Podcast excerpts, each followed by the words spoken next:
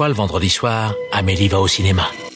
Encore Mais il vient deux fois par semaine maintenant celui-là Triste époque pour le cinéma. Vous trouvez ça normal Mais votre cinéma, votre cinéma, moi je trouve ça irrespirable Bah, j'en connais un qui va bien rigoler en lisant ça. Eh Daniel, explique-moi, c'est quoi le plan là? Je te demande pardon. Nous ne sommes responsables de rien, nous nous excusons d'avance. Bienvenue dans Pardon le cinéma, l'émission qui retrouve enfin le goût de vivre en allant voir des films dans une salle de cinéma et pas tous entassés derrière le téléphone portable de Marc. Bonsoir tout le monde, bonsoir. Bah salut hein Bonsoir. Bonsoir Marc, comment ça va? C'était pas mon téléphone, c'était ma Nintendo DS. Oh là là, sur PictoChat. C'est quoi PictoChat Oh j'ai fait une référence trop lointaine, je suis vraiment désolé. Bonsoir Sophie, comment vas-tu? Bah écoute, ça va pas mal, euh, ça va. Bonsoir Simon, ça va? Eh ben j'ai eu ma première injection avec vite mon zob et ça fait très mal, mais euh, effectivement euh, ça y est, je crois que je suis tiré d'affaire. Dans cette émission, nous vous parlerons de deux films oscarisés avec tout d'abord The Phaser du français Florian Zeller, mais aussi Promising Young Woman d'Emerald Fennel. Nous vous parlerons aussi de cinéma de genre français avec Méandre de Mathieu Turi, ainsi qu'en bref de Sons of Philadelphia de Jérémy Guez ou Vers la bataille d'Aurélien Vernès-Lermusio, avant de nous envoler vers le passé afin d'aborder à nouveau le cinéma de Joe Dante et surtout son merveilleux Small Soldiers. Mais d'abord, il est l'heure des actus. La vache, encore ces stupides actualités. Je déteste les actualités. Au cinéma, c'est comme ça et pas autrement. Ha ha Qu'est-ce qu'on passe au cinéma? Je suis bon. Je demandais à la patronne. Comme d'habitude, nous démarrons ces actus en vous remerciant de nous suivre, que ce soit sur les réseaux sociaux avec le compte Twitter pardon le cinéma, où l'on parle de l'actu du podcast ou de cinéma en général, mais aussi sur les différentes plateformes de podcast où vous pouvez vous abonner pour ne rater aucun épisode ou bien même le noter sur iTunes avec une jolie critique. Si vous voulez soutenir l'émission, vous le savez, il existe la boutique pardon le cinéma où vous pouvez retrouver des t-shirts, des suites, des mugs et des stickers, ce qui nous permet ensuite de pouvoir acheter du glouglou, du bien, mais aussi d'avoir quelques sous-sous dans notre poche. J'en peux plus de ce jingle, va falloir que je le réécrive en entier. Il y a plein, plein, plein, plein de motifs sur la boutique, un par chroniqueur ou certains pour fêter le décès des salles de cinéma. Quel bonheur! Si vous en achetez, n'hésitez pas à nous partager les photos sur les réseaux sociaux. On se fera un plaisir de les retweeter. Et pour ça, bah, rendez-vous sur la boutique Pardon le cinéma. Le lien est en description de ce podcast, mais aussi sur notre compte Twitter. Pour votre information, sachez que vous ne retrouverez plus Clara dans l'émission Pardon le cinéma. Mais sachez que vous pouvez quand même suivre son actualité et ce qu'elle fait, que ce soit sur son compte Twitter, at Clara Kane, ou encore dans le podcast qu'elle anime sur la plateforme Magellan, nommé Prédire le futur. C'est vachement bien. On vous encourage à aller écouter. On lui envoie des grosses bises. Commencer l'actualité, Maxime Sada, patron de Canal+, a tapé fort du poing sur la table dans une opération de communication aux petits oignons, à la fois présent en interview dans Le Figaro et dans Le Monde, afin d'expliquer tout le mal qu'allaient apporter les plateformes au cinéma français. Bon, je résume un peu rapidement les grandes lignes, à savoir que, bah, il a dit que donner une fenêtre de la chronologie des médias aux plateformes à 12 mois au lieu de 36 en échange d'investissement dans le cinéma français, bah, ça allait se faire forcément au détriment de Canal+, que c'était vraiment pas sympa quand on sait à quel point Canal a aidé le cinéma français, et que si c'est comme ça, va falloir réfléchir à changer la chronologie des médias pour Canal, afin qu'ils puissent diffuser les films au bout de 3 à 4 mois, ce qui se fera donc au détriment cette fois-ci des éditeurs de format physique, mais aussi de la fenêtre d'exclusivité de la salle de cinéma, sachant que aujourd'hui même, le patron du FNCF, de la Fédération Nationale des Cinémas Français, Richard Patrice, s'est exprimé en disant que lui vivant, Canal ne diffusera jamais les films au bout de 3 mois. Bon, qu'est-ce qu'on en pense de tout ça du côté de Canal? Est-ce que c'est un coup de bluff contrôlé, une véritable inquiétude importante, ou est-ce que c'est du ouin-ouin habituel du côté des anciens manias du cinéma qui étaient Canal Bah, je, je pense que la situation est paradoxalement, à la fois plus simple et plus complexe qu'elle n'en a l'air. Euh, plus simple parce que très concrètement, euh, il suffit pas que Canal Plus tape du poing sur la table pour que l'État ou ou le législateur l'enten- l'entende ou que tous les acteurs du secteur euh, se disent oh c'est vrai c'est pas faux. Euh, plus complexe parce que en réalité il y a aussi du vrai dans dans ce que dit euh, Saada. Non seulement parce que euh, cette fenêtre de 12 mois, euh, elle ne va pas énormément aider les plateformes qui elles ne veulent, ne veulent pas de fenêtre du tout, qui veulent euh, être tout simplement euh, parfaitement libres de, de, de sortir leur, leur film le jour où elles l'entendent. En revanche, ça peut néanmoins encore affaiblir les, les concurrents des plateformes qui sont déjà pas aidés. Donc, c'est pas complètement déconnant. Du reste, il n'est pas non plus complètement déconnant de la part de Saada de rappeler que, enfin de rappeler en creux, c'est pas exactement ce qu'il dit, mais c'est le sens de son intervention, qu'on va euh, exiger de petits, enfin de petits, eu égard à leur volume, hein, à leur taille, de relativement faibles investissements des plateformes dans le cinéma. Euh, On parle quand même de 20 à 25% de leur chiffre d'affaires dans le pays, donc euh, 20 à 25% du chiffre d'affaires français, c'est quelque chose. Alors attention, euh, il, re- euh, il reste encore à le faire, euh, à le faire contrôler, à le faire admettre. Euh, les sommes qui ont été annoncées euh, il y a quelques semaines, quelques mois maintenant euh, par Netflix, je crois pour l'instant, hein, Netflix uniquement, euh, sont pas forcément de, de- dans cette, euh, dans, cette- dans, dans ce type de hauteur. Donc c'est assez à voir quand même. Hein. Il va falloir quand même regarder un petit peu tout ça et, euh, et tout simplement, il faut pas oublier que quand bien même, avec leur chiffre, avec ces 25% de chiffre d'affaires, elles investiraient toujours beaucoup moins que Canal+, pour des films dont en plus elles seraient quand même, pas, sinon propriétaires, dont elles auraient quand même pas mal de droits, donc des films français. Euh, donc si tu veux, euh, fragiliser un outil comme Canal+, pour euh, faire plus, un peu plus produire les plateformes, c'est c'est un choix qui est pas entièrement débile, mais qui est discutable euh, et, qui me paraît, voilà, d'autant plus discutable que, euh, oui, on, va déshabiller Pierre pour habiller Paul, mais comme ils font tous les deux pas la même taille, tu vois, ça va pas forcément bien marcher. Oui, enfin, il y a quand même un double discours de la part de Canal+, qui en même temps dit, euh, oulala, on va avoir mal, nous on veut continuer à soutenir le cinéma français, et qui en même temps dans le même article dit que sur les 20 contenus les plus regardés de Canal+, il y en a qu'un seul qui est un film français, et sinon la grande majorité c'est des séries. Donc quand Maxime Saada fait le bilan en disant, bah au final, on n'a pas tant de films français qui marchent sur leur plateforme, t'as envie de leur dire, bah, bah focalisez-vous sur les séries et arrêtez de faire chier. En fait, bah, non, fait, c'est un peu la réponse un peu bête que j'ai envie d'avoir vis-à-vis Non, de parce ça. qu'ils ont tu des obligations de financement. Oui, mais mais du coup, ju- juste en changeant la fenêtre, on change aussi les obligations de financement nécessairement. Non, les obligations de financement, euh, enfin pas nécessairement. Toutes ces là-dessus, ça c'est l'État. À un moment, ça va bien sûr être des négociations. Non, ce que ce que je veux dire, si tu veux, enfin voilà, moi ce à quoi je voudrais en arriver, c'est que euh, il me semble derrière ce que dit Saada, il y a quand même quelque chose qui se profile et qui est pas fondamentalement déconnant. Euh, c'est qu'en réalité, plutôt que d'essayer à chaque fois de modifier la chronologie des médias en se disant qu'elle va euh, finir par satisfaire tout le monde ou ne pas trop détruire les uns et les autres, il faudra peut-être à un moment commencer à penser à plusieurs chronologies des médias. C'est-à-dire qu'il y a différents systèmes, différents, euh, différentes voies d'entrée, différentes manières d'activer la chronologie, et ce serait peut-être pas non plus tout à fait déconnant, et ça pourrait éventuellement même permettre de, de, de travailler un peu sur ce problème qui est un problème terrible pour les distributeurs et pour les producteurs, à savoir le renouvellement des copies le mercredi, parce que quand vous avez 15 films toutes les semaines, il y a beaucoup de films qui ne tiennent pas plus d'une semaine, donc effectivement, il y a peut-être des parcours de chronologie, non pas sans la salle, mais en mettant la salle à un moment donné, en l'utilisant d'une certaine manière, qui serait peut-être plus vivable et plus intéressant pour tous les acteurs en fait. Bah, Alors moi la vraie question que je me pose là-dedans c'est est-ce que c'est pas justement bénéfique un petit peu au cinéma de sortir d'un d'un quasi monopole euh, sur le financement euh, qui est détenu par euh, Canal+? Est-ce que ça permet pas une, un autre financement du cinéma? Est-ce que ça permet pas une je sais pas une une plus grande diversité des financements dans le cinéma français de que de sortir justement du tout Canal+? Est-ce que au final on n'a pas j'ai l'impression en fait quand je quand je lis l'interview de Saada, j'ai vraiment le sentiment de voir l'ancien monde s'agiter en train de se noyer alors que Canal+ euh, est sous perfusion depuis des années euh, pour essayer de le, le, de le sauver et que le que Canal+ est est quand même visiblement un acteur mourant qui a délaissé euh, plein de facettes du cinéma en tout cas ces dernières années. euh, acteur mourant Ah, de certainement Canal, en quoi? De un. Et de deux euh, attends moi je veux bien euh, oui je crois qu'on avait déjà parlé dans une précédente émission en plus.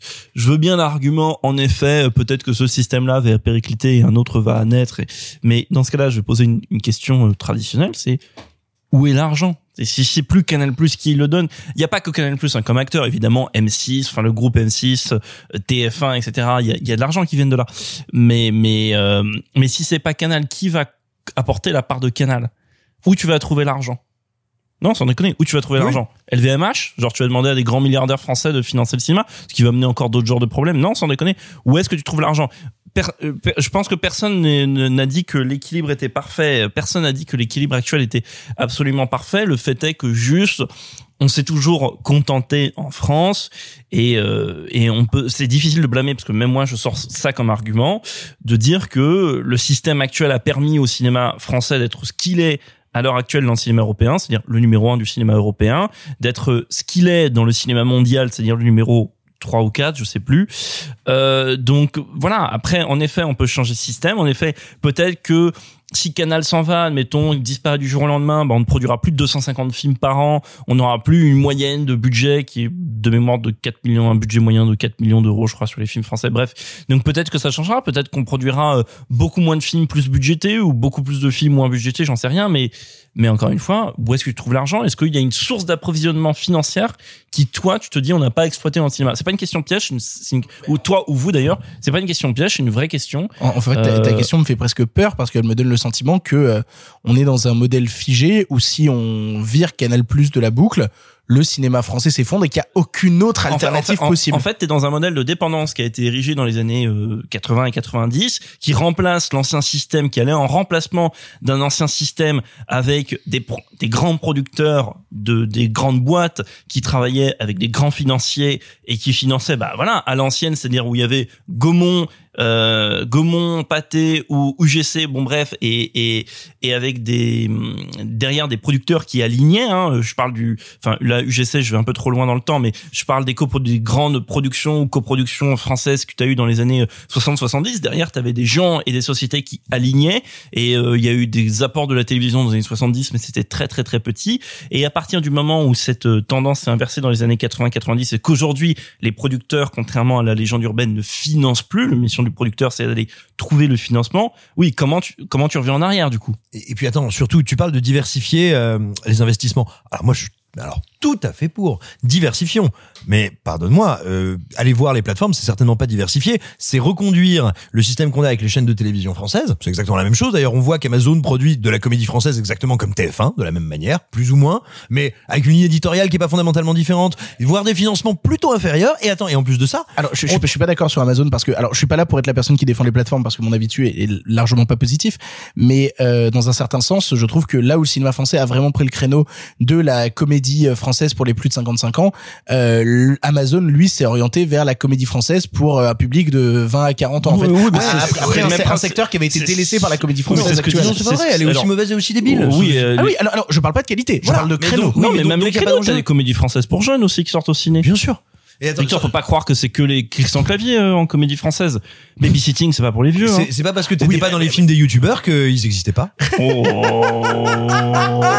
Non, non, mais c'est surtout que Babysitting, c'est un exemple à part. Les films de Philippe Lachaud, c'est vraiment un, un exemple à part. Babysitting, c'est un, c'est un exemple à part. Euh, Taxi euh, et les films de Franck Gastambide, c'est quoi? Non, mais on peut en continuer, on peut continuer longtemps Mais il comme ça. T'as les- aussi. puis t'as les films euh, pour les encore plus jeunes, genre les blagues de Toto, Du les trucs comme ouais, ça, du du cobu, cobu, euh, euh, les profs, taper c'est quoi? Chaud. euh, Euh, Je, je parlais du secteur 20 à 45 ans, hein, donc euh, et du cobu fait pas partie de, de bah ce truc-là. si, Non, non, et vraiment, je veux pas être à la place de la personne qui défend les plateformes parce que je vais les défoncer dans la prochaine news. Donc euh, non. Non, non, mais et en plus et en plus je te dirais donc c'est reconduire le même système euh, qui a qui a ses vertus mais qui a aussi ses limites mais c'est le reconduire avec des acteurs étrangers dont on dépend quand même en grande partie de leur bon vouloir ou de, de leur capacité ou de leur non capacité à tordre euh, les législations en place qu'on sait importante. Accessoirement, Victor, toi qui parles de diversification du financement, euh, je pense que tu as déjà vu euh, un, passer un ou deux budgets de films dans ta vie, et c'est quand même compliqué d'avoir des sources de financement plus diverses que celles qu'on a dans le cinéma français quand tu vois le nombre d'acteurs, euh, je parle d'acteurs financiers, qui participent à l'élaboration financière d'un film. Oui. Genre vraiment, c'est-à-dire entre euh, la chaîne qui est souvent en effet une part importante, les apports du producteur parce qu'il y en a quand même, euh, Les chaînes, les chaînes coproductrices qui passent en seconde diffusion ou en troisième diffusion, les régions, les, Les distributeurs les aussi qui apportent minimum garanties. les banques, les Sofica, les- je vais pas en faire la liste, il y en a vraiment beaucoup. C'est quand même très, euh, on est allé chercher, je veux dire, de l'argent partout. Hein. Tu regardes. Et d'ailleurs, je vous invite, euh, vous qui nous écoutez, vous regardez la, le générique d'une grosse production française ou même d'une petite, mais même souvent une moyenne petite plus non, mais je pense même, tu vois, euh, même euh, tu regardes Valérian, Valérian, il y a de la thune qui vient de partout, hein, même de BNP, quoi. Donc, euh, donc c'est difficile de faire plus divers comme source de financement, plus éclaté en tout cas comme euh, source de financement. Mais après, en revanche, moi je te rejoins, oui, avoir un espèce de super champion du cinéma français comme Canal, c'est par définition euh, périlleux ou précaire parce que ça dépend et de la santé de cet acteur et de son bon vouloir. Donc oui, moi je suis tout à fait pour qu'on diversifie, mais mais je, je ne suis pas sûr que les plateformes euh, soient un Eldorado en la matière. C'est c'est pas la solution. C'est certain que c'est pas la solution. C'est juste que j'ai toujours du mal à voir euh, Canal Plus. En fait, j'avais vraiment l'impression d'entendre Canal Plus un peu chouiner et de- d'entendre le Mais cri d'un ancien monde ils- se ils rebeller. sont quoi. dans une, ils sont dans une position de monopole, ils veulent la garder, donc évidemment qu'ils vont tout faire pour pouvoir garder cette position de monopole. Ça ne veut pas dire qu'ils sont en état de faiblesse, ça veut juste dire qu'ils sont au sommet de la chaîne alimentaire, qu'ils entendent le rester. Et puis, les- puisque c'est une entreprise euh, capitaliste privée, ils ont aucune raison de dire, eh, franchement, mettez-nous une disquette, on perd un peu de marge, nous on vous aime. tu vois, voilà. Pour continuer l'actualité, on l'abordait rapidement la semaine dernière, mais c'est maintenant officialisé. Amazon vient de racheter la MGM pour la somme astronomique de 8,45 milliards de dollars. L'acquisition. Ce qu'est-ce qu'on touche en une semaine sur les ventes des t-shirts? Oui, c'est-à-dire voilà, à chaque fois que vous achetez un t-shirt, on touche environ 8,45 milliards de dollars. Continuez, j'ai mon troisième yacht à payer. L'acquisition de la compagnie euh, MGM, possédant de nombreuses licences euh, comme euh, La Panthère Rose, comme Rocky ou bien entendu 007, amène à se poser plusieurs questions. Tout d'abord, est-ce que c'est une bonne nouvelle? Est-ce que cela va permettre à MGM de sortir du gouffre financier dans lequel se trouvait la compagnie depuis des années Est-ce que, euh, alors non, ça, ça a été contredit euh, en 24 heures justement. Est-ce que James Bond partirait sur Prime Video ou quoi? Ça a été contredit. James Bond restera en salle. Euh, mais est-ce qu'on peut espérer vis-à-vis de ces licences-là un fonctionnement à la Disney avec des licences épuisées jusqu'à l'excès qui vont partir sur des plateformes? Genre, je sais que MGM possède Robocop. Est-ce qu'on peut espérer du coup une série Robocop euh, sur Prime Video? Quid en fait du monopole de ces géants économiques sur des studios quasi centenaires? Pourrais-tu définir espérer? Non, attends, mais une on en réponse- pense quoi de ce Je, monopole-là je fais une réponse très courte parce que les- je suis sûr qu'ensuite vous allez rebondir dessus. Mais grosso modo, On rebondit euh, sur et toi je- quand tu veux. Et ouf, Boeing. Euh, je fais bien. T'as vu le Tu, le fais très bien. le Euh. Boeing 747. Ouh Blague de vieux, vraiment blague de maître Capello. C'est incroyable. Je crois qu'on en avait parlé euh, lors de la, semaine dernière, mais je me je rappelle plus parce que j'avais trop bu. Et euh, en l'occurrence, il faut quand même rappeler que ça fait euh, des décennies maintenant que les studios sont achetés, vendus, fusionnés, etc. Alors parfois avec des changements euh, vraiment très importants, comme peut-être, enfin ce qu'on connaît actuellement à la Fox, en effet, ça ça fait partie des changements, je pense plus ou moins importants. Parfois avec des conséquences assez moindres. Il y a aucun studio, il y a aucune major actuelle qui est fondamentalement indépendante. Quand ils rachètent la MGM, ils rachètent. Déjà, MGM, c'est un studio qui a été éclaté au cours de sa décennie aux 80.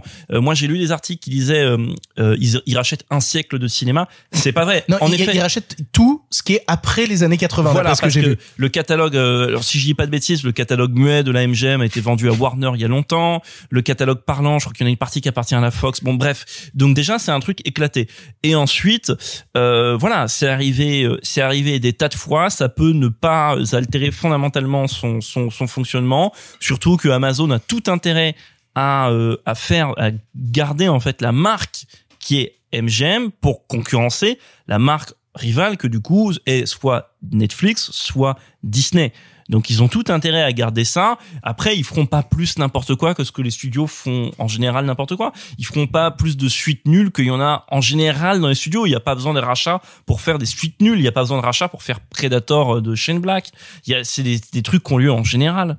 Oui, et puis il faut bien voir, je, je pense, hein, que c'est un rachat d'image, un rachat stratégique, parce que la MGM, a fortiori aux États-Unis, c'est le studio mythique par excellence. Tout le monde, même si vous n'êtes jamais allé au cinéma dans votre vie, vous avez forcément vu au moins une photo de ce logo non, avec si le avez- lion. si vous avez vu Manque, Voilà, Manque, ça se passe à la MGM. c'est ça, c'est Mais le qui studio. a vu Manque en vrai? Est-ce qu'on a des chiffres? Alors, c'est c'est vrai que bah, de toute manière, les chiffres, on les a euh, vraiment jamais vu que c'est Netflix euh, qui donne les chiffres euh, un peu euh, comme euh, comme ça lui chante. Ce sera la même chose quand ils sortiront des productions euh, autour des trucs de la MGM. Ça va être dur. Hein. Donc Amazon rachète une marque, une image, une image qui est forte, qui est symbolique, et je pense que c'est ça qui fait le prix du studio beaucoup plus que son catalogue, parce que comme vous l'avez dit, bah effectivement, le catalogue pour ce qui est des classiques est éclaté, et on sait que les plateformes, les classiques, elles savent pas bien quoi en foutre, et en plus de ça, dire les les, les franchises récentes qu'ils ont sous la main sont pour beaucoup mourantes, démonétisées. Enfin, je veux dire, Creed 2, ça a été un bide. Euh, la Panthère Rose, je sais pas la dernière fois que vous avez vu le Panthère Rose Cinematic Universe, mais ça commence à dater. Oui, Euh, oui, mais imagine justement relancer sur Prime Video à partir de séries parce qu'on sait que les plateformes euh, sont toujours très Oui, ils ont déjà relancé la Panthère Dans les années 2000 et c'était déjà pourri. Donc Pour euh, 8,5 une- milliards, non. n'avait pas pour une- 8,5 milliards. Une Donc je série pense de la Panthère Rose, une série Robocop, euh, un nouveau mais spin-off sur. pour euh, 8,5 5 c'est milliards. différent de d'habitude, Victor. ah bah, ce sera, bah, ce sera plus au cinéma, ce sera sur les plateformes. Bah oui, une série, ça sera plus au cinéma, oui. Bah oui, voilà, c'est ce que je te dis. Oui, mais mais oui, ça mais, comme euh, attends, mais, pas nouveau mais- quoi. Mais, mais comme je sais pas, euh, ça existe depuis toujours les, enfin pas depuis toujours, mais depuis très récemment, on a vu plein de films. euh, je parle, l'arme fatale qui est devenue une série. euh, En- ouais, en, c'est en pas, fait, euh, c'est surtout quand je vois la manière dont Disney a épuisé jusqu'à l'excès ses licences. Je me rappelle de de l'époque du rachat de Star Wars et qu'aujourd'hui, quand on voit les annonces vis-à-vis de Star Wars sur Disney Plus et qu'on voit on a fait 27 séries et 14 spin-offs, ouais, mais etc. ils- l'ont pas fait avec tout le catalogue Fox. Moi, ma vraie peur, c'est que on se retrouve euh, avec euh, la même chose du côté des productions de la MGM. Bah, ils veulent rentabiliser. Alors, leur- alors premièrement, peut-être. De deux, on s'en cogne. Et, et de trois, je pense qu'en revanche, il n'y a pas une seule franchise dans le giron de la MGM. James Bond n'appartenant pas à la MGM, il possède une partie seulement des droits. Il n'y a pas une seule franchise dans le catalogue MGM euh, qui soit euh, qui qui soit en mesure de, de proposer ce genre de potentiel. Et j'ajouterais même, si tu veux, moi, ils peuvent faire des séries kawaii en cel shading de Robocop. Je veux dire, ça va pas me faire pleurer le cœur. Robocop, c'est un chef-d'œuvre de Paul Verhoeven, une série B rigolote derrière et une série Z. Donc, je veux dire, moi, je m'en cogne de ce qu'on fait de Robocop. Mais vraiment, je m'en tamponne le coquillard. Alors moi, j'ai super envie de voir le Robocop Kawaii. euh, On a tous envie, maintenant lance-le. J'allais faire une blague de vieux encore. Euh, trois news random pour conclure. Tout d'abord, J.J. Abrams, réalisateur de Star Wars 7 ou Star Wars 9 récemment, euh, a déclaré en interview chez Collider concernant la licence qu'effectivement, il avait appris en tournant ses films qu'ils auraient dû avoir un plan global pour toute la trilogie avant de s'y lancer. Sinon, sans ça, ben, on sait pas trop où on va. Est-ce qu'on peut pas lui répondre que c'est un peu tard pour s'en rendre compte maintenant que les trois films non, sont sortis? Tu, tu sais quoi On va même lui répondre. euh, désolé, je, je, je réponds en premier, mais on va même lui répondre que au fond c'est bête parce que en fait on s'en tape un peu d'avoir un plan à l'avenir. Ce qui compte c'est juste faire un, le bon film qui vient. C'est pas très grave ensuite. Bah, quand tu fais une trilogie, il faut quand même je- savoir où tu vas avec non, tes George. Lucas n'avait pas de plan, pas il a changé de plan en cours de route. Quand- George Lucas n'a jamais Quand eu il de a plan. fait petit rappel, mais les, les, les fans qui connaissent Star Wars le savent mieux que moi. Quand il a toi, fait tu l'as vu en salle à l'époque. quand il a fait euh, absolument mais quand quand il a fait quand il a fait l'épisode 4 il n'était pas question à l'époque que Vader soit le père de Luke Skywalker quand il a produit l'épisode 6 il n'était pas question que Leila soit enfin au début, c'était pas la sœur de Luke Skywalker, etc., etc. Donc euh, le, le plan, alors oui, il avait un plan, euh, et je pense que Alexis, qui écoute peut-être ce podcast, me hurlera dessus parce qu'il le, il le sait mieux que moi. Mais oui, il avait un plan. Maintenant, c'est pas un plan où tout est absolument gravé dans le marbre. C'est un plan global, mais de toute façon, euh, je pense que ça ne change pas fondamentalement euh, le Problème. le problème des films. Bah là, le vrai souci, c'est qu'on a senti euh, dans cette nouvelle trilogie qu'il y avait euh, deux, deux épisodes, donc les deux de J.J. Abrams, qui se répondaient et euh, effaçant complètement euh, les storylines ou en tout cas les euh, démant. Enfin, il- oui, il a démantelé les, euh, les certaines storylines de l'épisode 8. Donc en fait, dans ce qu'il dit, moi, ce que c'est juste qu'il n'y a pas eu d'accord entre eux. Je suis d'accord avec Marc. Je m'en fous qu'il y ait eu déjà des, des, des, des plans du moment que tu respectes une, cohé- une cohérence avec le film précédent. Et là, tu sens qu'il l'a pas eu. Il y aurait peut-être eu juste besoin d'une espèce d'entente et pas d'une rivalité, ce qui au final, ce qui Bah, ressort du L'épisode film. 9 a été une machine arrière sur les trucs apportés par Ryan Johnson. quoi. Voilà, complètement. Et c'est moi, c'est ça qui me qui me révolte un petit peu. Bah et ça manque d'une personne. Alors ça aurait dû normalement cette personne aurait dû être Kathleen Kennedy. Euh, je ne sais pas comment ça s'est passé pour elle, mais euh, la coordination, on va dire, de cette trilogie a pas et des spin-offs euh, qui ont été à côté a pas dû être de, de tout repos parce que oui, après tout à l'heure on parlait de George Lucas. euh, quand il n'a pas réalisé l'épisode 5, et en particulier l'épisode 6 sur lequel il a été plus interventionniste que sur le 5, même Suite à l'épisode 5, justement, même hein, qu'il a longtemps, même- il a il a longtemps été- en désamour avec. il a été quand même un peu sur le 5 parce qu'il avait fait re- refaire des plans, etc. Bon, bref. Mais euh, il y avait quand même lui qui encadrait le truc et ça restait quand même la vision globale de George Lucas. Là, c'est vrai qu'il n'y a pas de vision globale. Qui va croire que c'est la vision globale de Kathleen Kennedy? Bon, euh, personne, quoi. Deuxièmement, Henry Cavill serait en discussion pour incarner Highlander dans un projet de film reboot avec à la caméra Chad Stahelski, réalisateur de la trilogie John Wick. On a envie On n'a pas envie de voir ça? Moustache ou pas moustache? Euh, C'est une vraie question. C'est une vraie question. Alors, euh, si c'est Highlander, j'espère moustache quand même.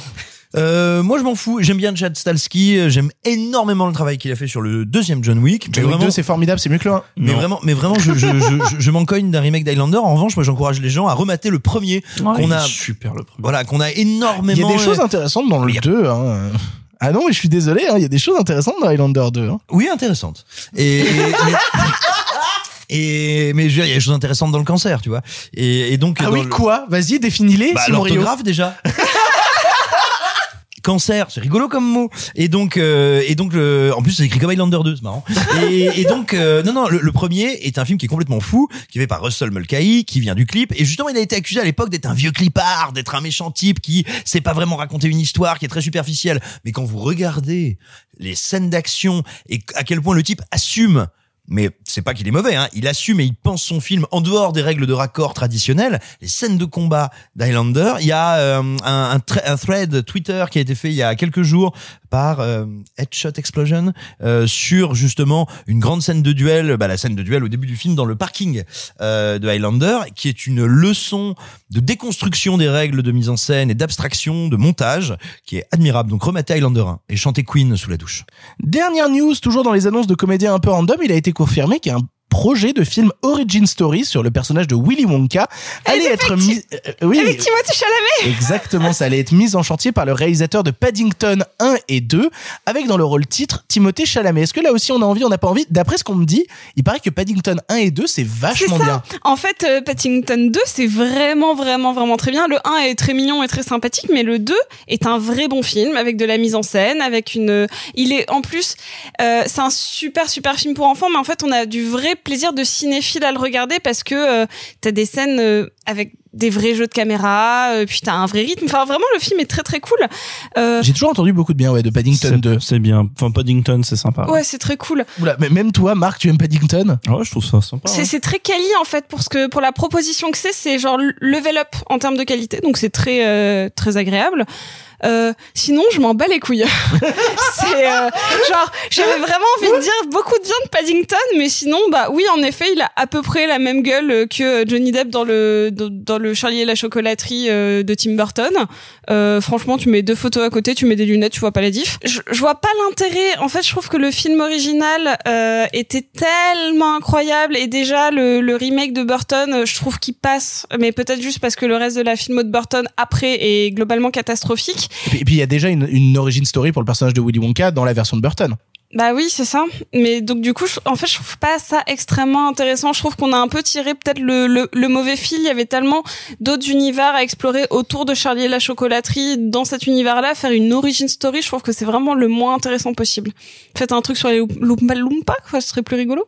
Bref, nous allons maintenant attaquer les films du line-up de cette semaine. Il y a plein, plein, plein, plein, plein, plein de choses et on démarre tout de suite avec un film oscarisé. Nous parlons tout de suite de The Phaser. How much longer? Do you intend to hang around ruining your daughter's life?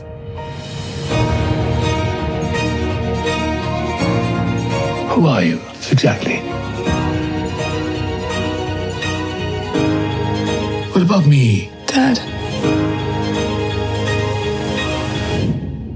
Who exactly am I?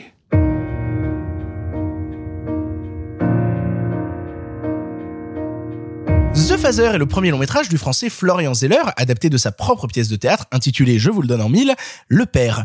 Récompensé de l'Oscar du meilleur acteur pour Anthony Hopkins et du meilleur scénario adapté, il nous raconte l'histoire d'Anthony, vieil homme atteint de sénilité, vivant seul dans son grand appartement londonien. Sa fille Anne tente de lui venir en aide, mais rien n'y fait, Anthony ne veut pas partir de chez lui, malgré qu'il sente bien que quelque chose d'étrange se passe, que des objets disparaissent autour de lui, que ses proches changent de visage, ou encore que la temporalité semble être radicalement détraquée. Je vais commencer sur ce film parce qu'une fois n'est pas coutume, c'est toujours la personne qui a préféré le film qui commence, et je dois bien dire que The Phaser a été une très belle claque. Ça a été assez hallucinant, et c'est un argument qui va revenir, je pense, de la part de, la bouche de mes, de mes collègues chroniqueurs ici, à savoir le fait que ça tient beaucoup aussi à la performance d'Anthony Hopkins, parce que on en parlait en micro, mais personne ne déteste Anthony Hopkins, et il y a vraiment ce truc de le voir jouer est toujours un plaisir un peu moins dans des films un peu pourris ces dernières années. Je pensais au Rite, euh, le film Le Rite, que, que je trouve absolument horrible. Euh, ouais, ouais, c'est c'est gaulerie un peu. Ouais, il y a Thor 2 sinon. Ah putain, c'est vrai qu'il était dans Thor, j'avais oublié, j'ai mal.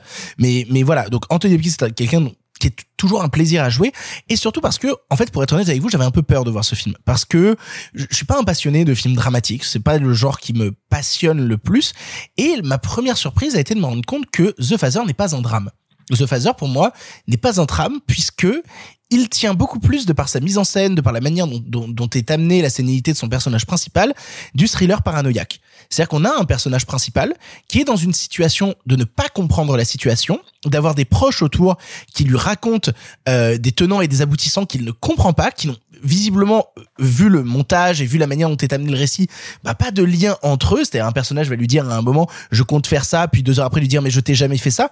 En fait, on a vraiment un personnage principal perdu dans un enfer de contradictions et de personnages autour, et on ne sait jamais si les personnages autour lui montent, euh, lui mentent, sont, sont sérieux ou si jamais c'est lui qui est complètement en train de perdre la boule. C'est pour ça que moi, dans sa manière d'être construit en termes de narration et de montage et la manière dont sont faits les ellipses temporelles du récit, je trouve qu'on tient beaucoup plus ici du thriller paranoïaque euh, à la The Game que du drame un peu basique euh, sur bah il y a un vieux qui atteint de sénilité et ses proches ils ont mal.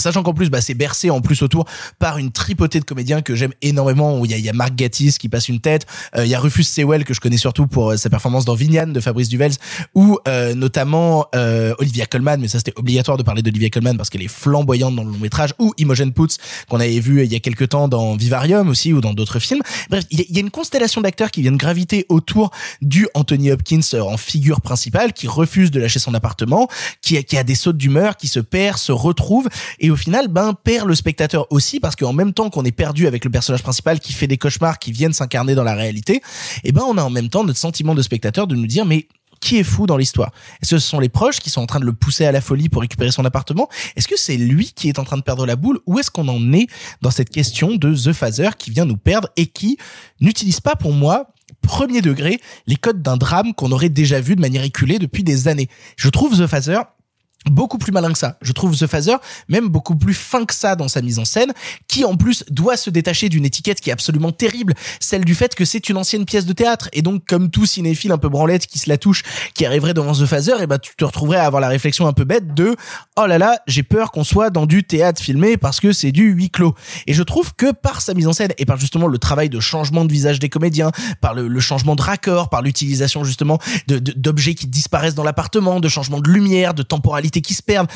Bah en fait, utiliser les codes du montage, ça lui fait automatiquement sortir du, du théâtre filmé parce que il utilise un des outils les plus importants du cinéma. Le montage, c'est littéralement l'outil principal du cinéma. On peut retrouver tellement d'outils propres au cinéma dans le théâtre qui ne sont pas le montage, parce que le montage vient tout changer, à la fois dans la perception que va en avoir le spectateur, mais aussi dans la perception dont vont avoir les personnages de l'histoire qui se tient.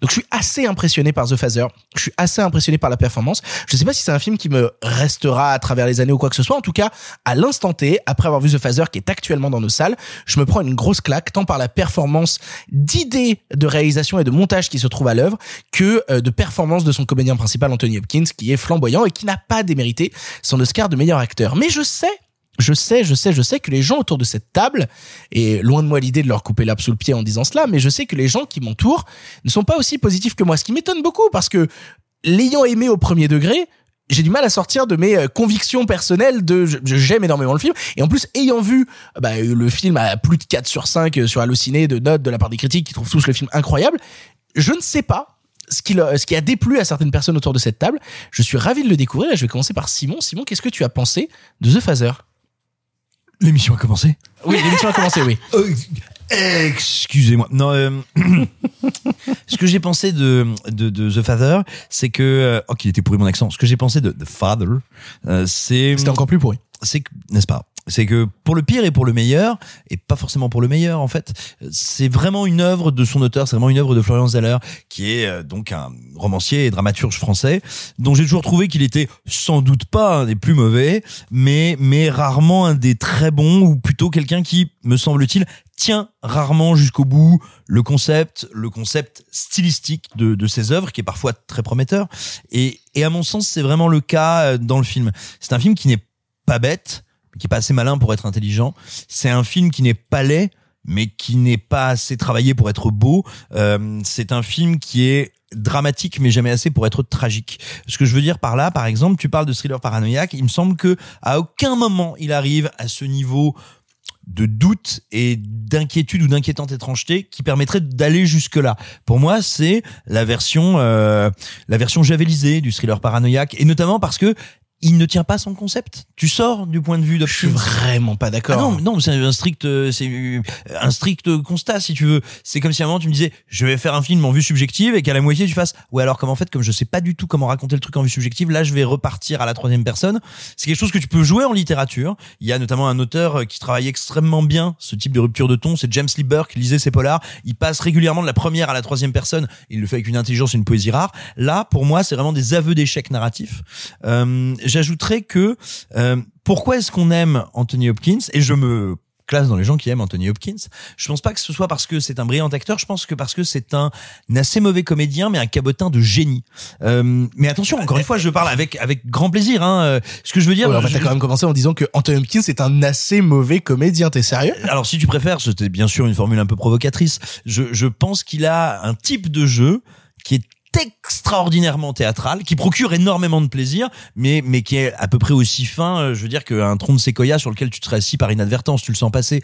Euh, pour pour mesurer ça, il y a une ex- une excellente vidéo sur euh, sur YouTube euh, en anglais, mais qui est, qui est vraiment, enfin voilà, qui est limpide à comprendre, euh, qui est pas un truc euh, d'un anglais très très complexe, qui se base sur une séquence de Westworld pour nous montrer combien il est brillant. Et c'est marrant parce que moi j'ai l'impression que cette vidéo, elle te montre combien il est plaisant, mais certainement pas brillant. En gros, le, le vidéaste nous dit regardez la quantité de micro-expressions qu'il y a sur son visage, regardez la quantité de trucs qu'il fait. C'est-à-dire qu'effectivement, Hopkins a ça d'incroyablement réjouissant que il joue absolument tout au giga premier degré et que chaque micro-expression, il te fait un micro-tic de gueule, il te fait un micro-machin, il c'est pas quelqu'un qui surjoue de temps en temps, c'est quelqu'un qui surjoue perpétuellement tout. C'est pour ça que je suis pas d'accord avec ce que tu as dit au début. Moi, je l'adore dans ces mauvais films parce qu'il leur donne de la couleur, il leur donne de la chair. Dans le rite, je veux dire, quand il joue le curé exorciste qui a oublié de mettre sa culotte et qui met des gifles aux petites filles, je veux dire, moi, je passe un très bon moment. Hein. Ou euh, je le préfère largement plus dans La Faille, personnellement. Je sais que toi t'aimes pas le film, mais je trouve que dans La Mais lui, il Faille, vachement bien dedans. il, il s'amuse énormément dans La Faille, dans le côté euh, j'ai tué ma femme, allez-y prouvez-le, bisous bonsoir. Quoi, il y a, il y a un vrai côté.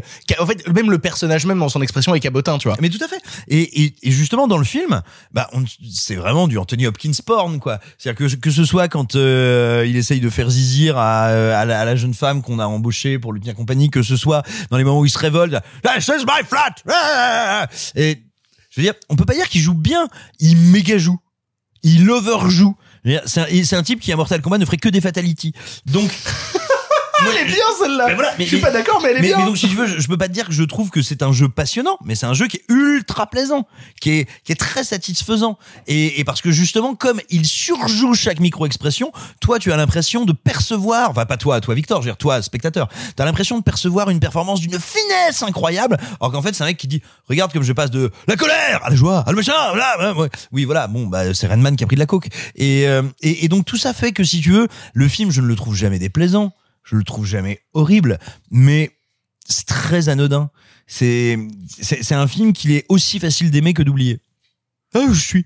Sophie, pour continuer, qu'est-ce que tu as pensé de The Phaser Vous auriez pu penser, avec mon amour pour les drames, pour les choses qui me font un peu pleurer, pour la douceur que j'ai envers la plupart des personnages que je vois à l'écran, que j'aurais adoré The Phaser. Et ben, ce n'est absolument pas le cas, parce que il y a bien une chose que je ne supporte pas, c'est un film qui me qui tente pendant euh, normalement bah, une heure et demie, une heure quarante-cinq de euh, genre soit de me faire réfléchir à un sujet, soit de au contraire me prendre un sujet dramatique pour m'envoler vers d'autres horizons. Là, c'est juste vraiment pour me rappeler à quel point Alzheimer c'est triste. Et donc en fait j'en ai littéralement pas besoin. C'est-à-dire que à la fin du film, le seul truc que j'ai appris, c'est que en effet Alzheimer c'est dramatique. Et donc euh, il n'est genre je vais comparer à deux films parce qu'en effet je vais pas revenir sur la ce qui, sauve pour moi le film, c'est les performances parce que euh, en plus d'être extrêmement bien dirigé, il y a aucun souci là-dessus. Ce sont des acteurs de toute manière avec euh, euh, même Imogen Poots. Moi, je, je trouve qu'elle irradie l'écran. Elle est, radieuse. elle a un personnage très bien écrit. En fait, j'ai pas de souci avec la caractérisation des personnages ou avec leur jeu, leur interprétation. C'est vraiment sur ce que ça raconte.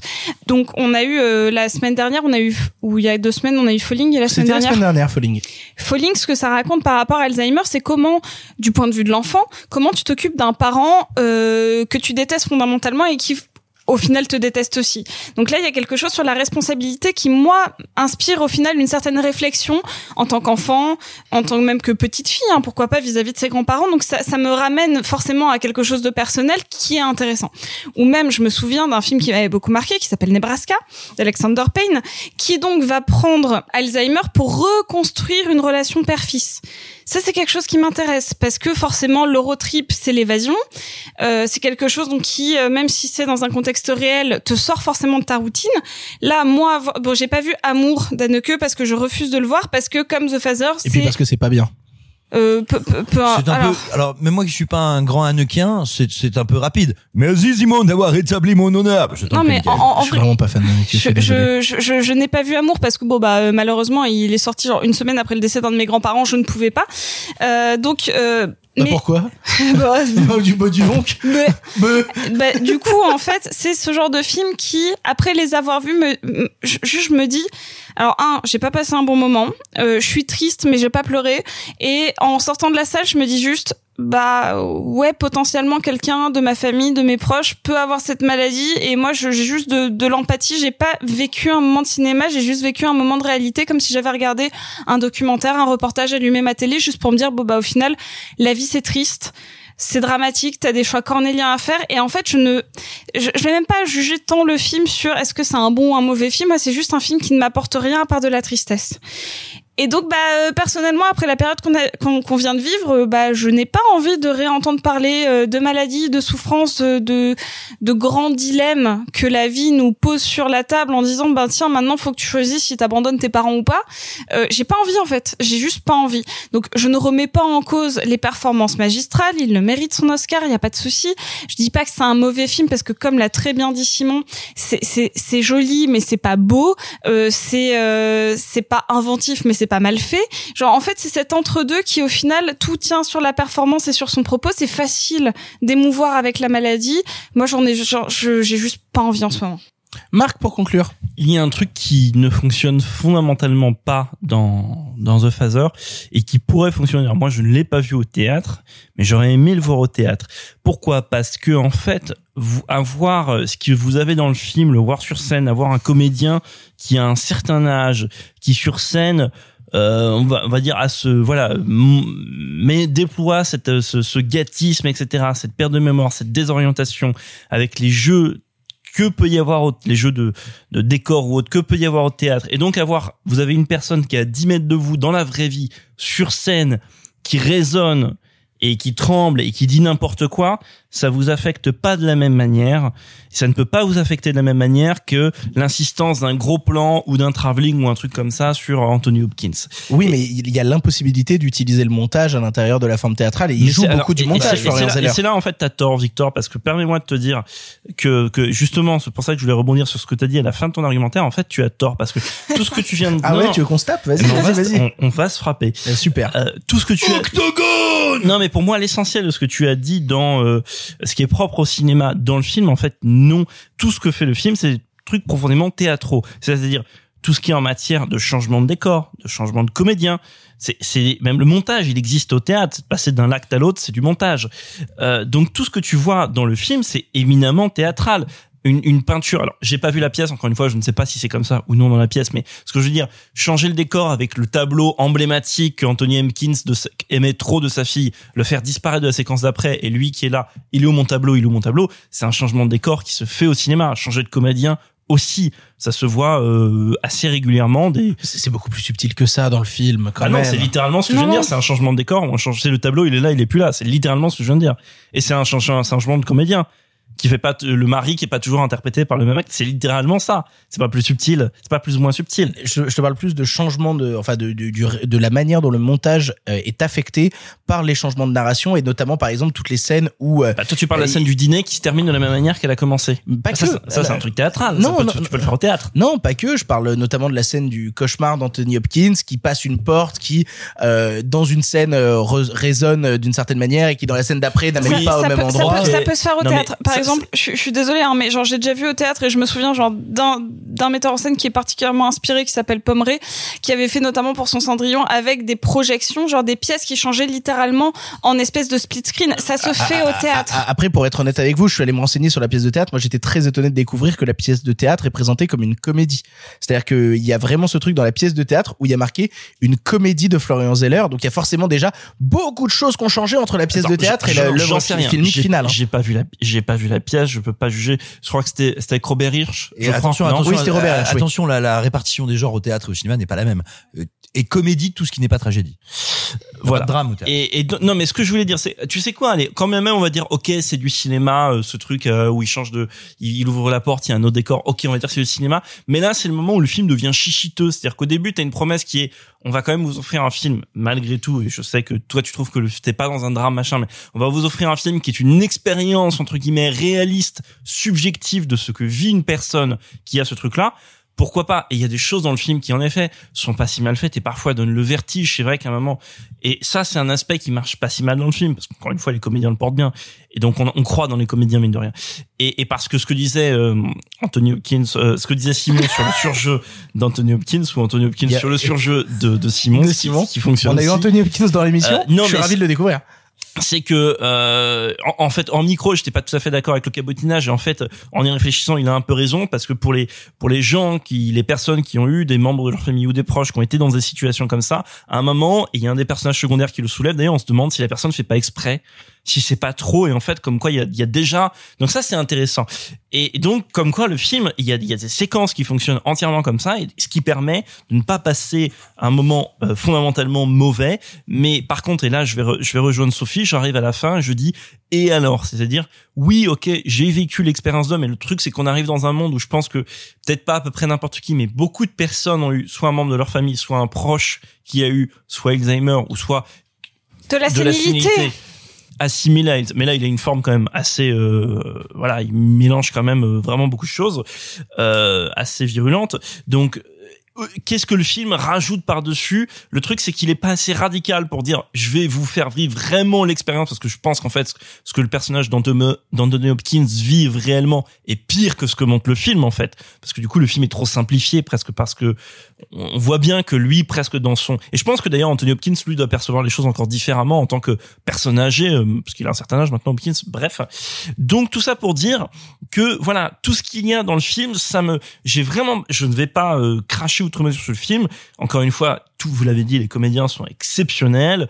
Euh, il y a un truc qui fonctionne. On n'est jamais en dehors du film à part quelques moments un peu chichiteux que ce soit sur ce truc de mise en scène sur le couloir ou un moment où enfin, ils se sont obligés de faire le gros plan sur Hopkins de mettre de la petite musique etc ça c'est un peu dommage.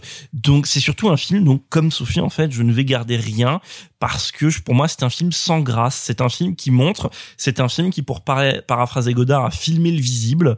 Donc ça peut être tout, ça vous affectera mais ça filme le visible Ah, Je suis pas d'accord, ça filme littéralement l'invisible du, conscient non, non. du personnage. Bah non, Le- non, ça non, filme, non. ça filme Le- littéralement le- ce que, ce que le- les le autres film- ne peuvent pas voir. Le, film peut être dit- vu le que film par te le dit, héros. Je vais filmer un héros qui va mal, qui mélange les choses, et le film mélange les choses. Tu peux pas faire plus démonstratif que ça. Mais, Mais encore, non, mais non. Ah si si si. mais bon, bref. je- après, je comprends ton point de vue, mais ce que je veux dire, après, je comprends que ça Vous, trouvez, parce vous trouvez même pas le film ludique dans son aspect de recherche de la vérité à travers l'ambiguïté du personnage de Ça évoque des trucs que vous avez déjà vus dans votre vie. C'est pour ça que le film, à un moment, va vous parler. Mais Bah oui. ce que je veux dire, c'est imiter le réel, c'est une chose. et Être capable vraiment de le recréer, de faire une expérience du réel, c'en est une autre. Et pour moi, c'est ça. Le film imite le réel parce qu'il y a des moments où il y a des choses qu'on a forcément vécues. ou- En tout cas, si vous les avez pas vécues, je vous souhaite de ne pas les vivre.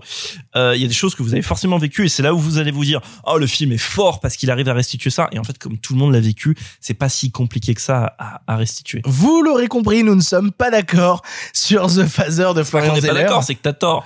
Bah, Non, puis personne non. n'a détesté ici non plus. Hein. Oui, c'est ça va. c'est sûr que personne n'a détesté déjà, c'est- c'est toujours bon de le rappeler. Vra- Vraiment sur France Télévisions, ça se voit sans problème. Quelle horreur, quel être abject se Relique, trouve c'est à côté de mieux. moi. Oh là là, mais pas du tout, mais oh là Bon, vite, passons à un autre film avant que je les assassine. Nous allons maintenant vous parler d'un autre film oscarisé. Nous allons vous parler de Promising Young Woman. Why do you guys have to ruin everything? We were kids. If I hear that one more time, I have to give him the benefit of the doubt. I was hoping you'd feel differently by now. It's every guy's worst nightmare getting accused like that. Can you guess what every woman's worst nightmare is? I wanted to be a doctor my whole life. Lately, I've been feeling like I might want to get back into it.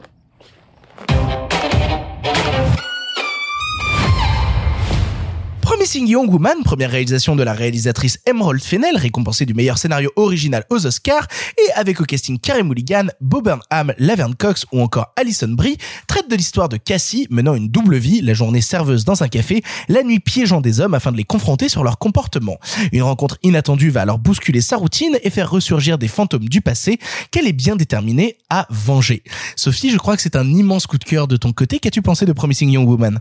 J'ai vu ce film, je vais revoir ce film, je vais re-revoir ce film, c'est-à-dire que c'est un coup de cœur absolu. Il faut savoir déjà pour commencer que je n'aime pas les rape and revenge, que je trouve que ça ne devrait même pas être un genre et que souvent c'est un espèce de prétexte pour faire des films complètement putassiers euh, sur des euh, fonds complètement bêtes qui se résument à euh, je t'ai fait du mal, je vais t'en faire plus et donc qui euh, n'offrent aucune euh, progression potentielle euh, de des agresseurs ou même des agressés au final puisque c'est de la vengeance pure. J'entends Coralie Farja pleurer dans la pièce d'à côté. Elle, elle est pas d'accord avec toi. Il y a, euh, je m'en fiche. Euh, c'est- je- Non mais je, suis- désolée, c'est pas grave, j'ai rien, absolument rien contre elle, je la trouve absolument adorable. Je n'aime pas le rape and revenge comme genre, c'est un truc.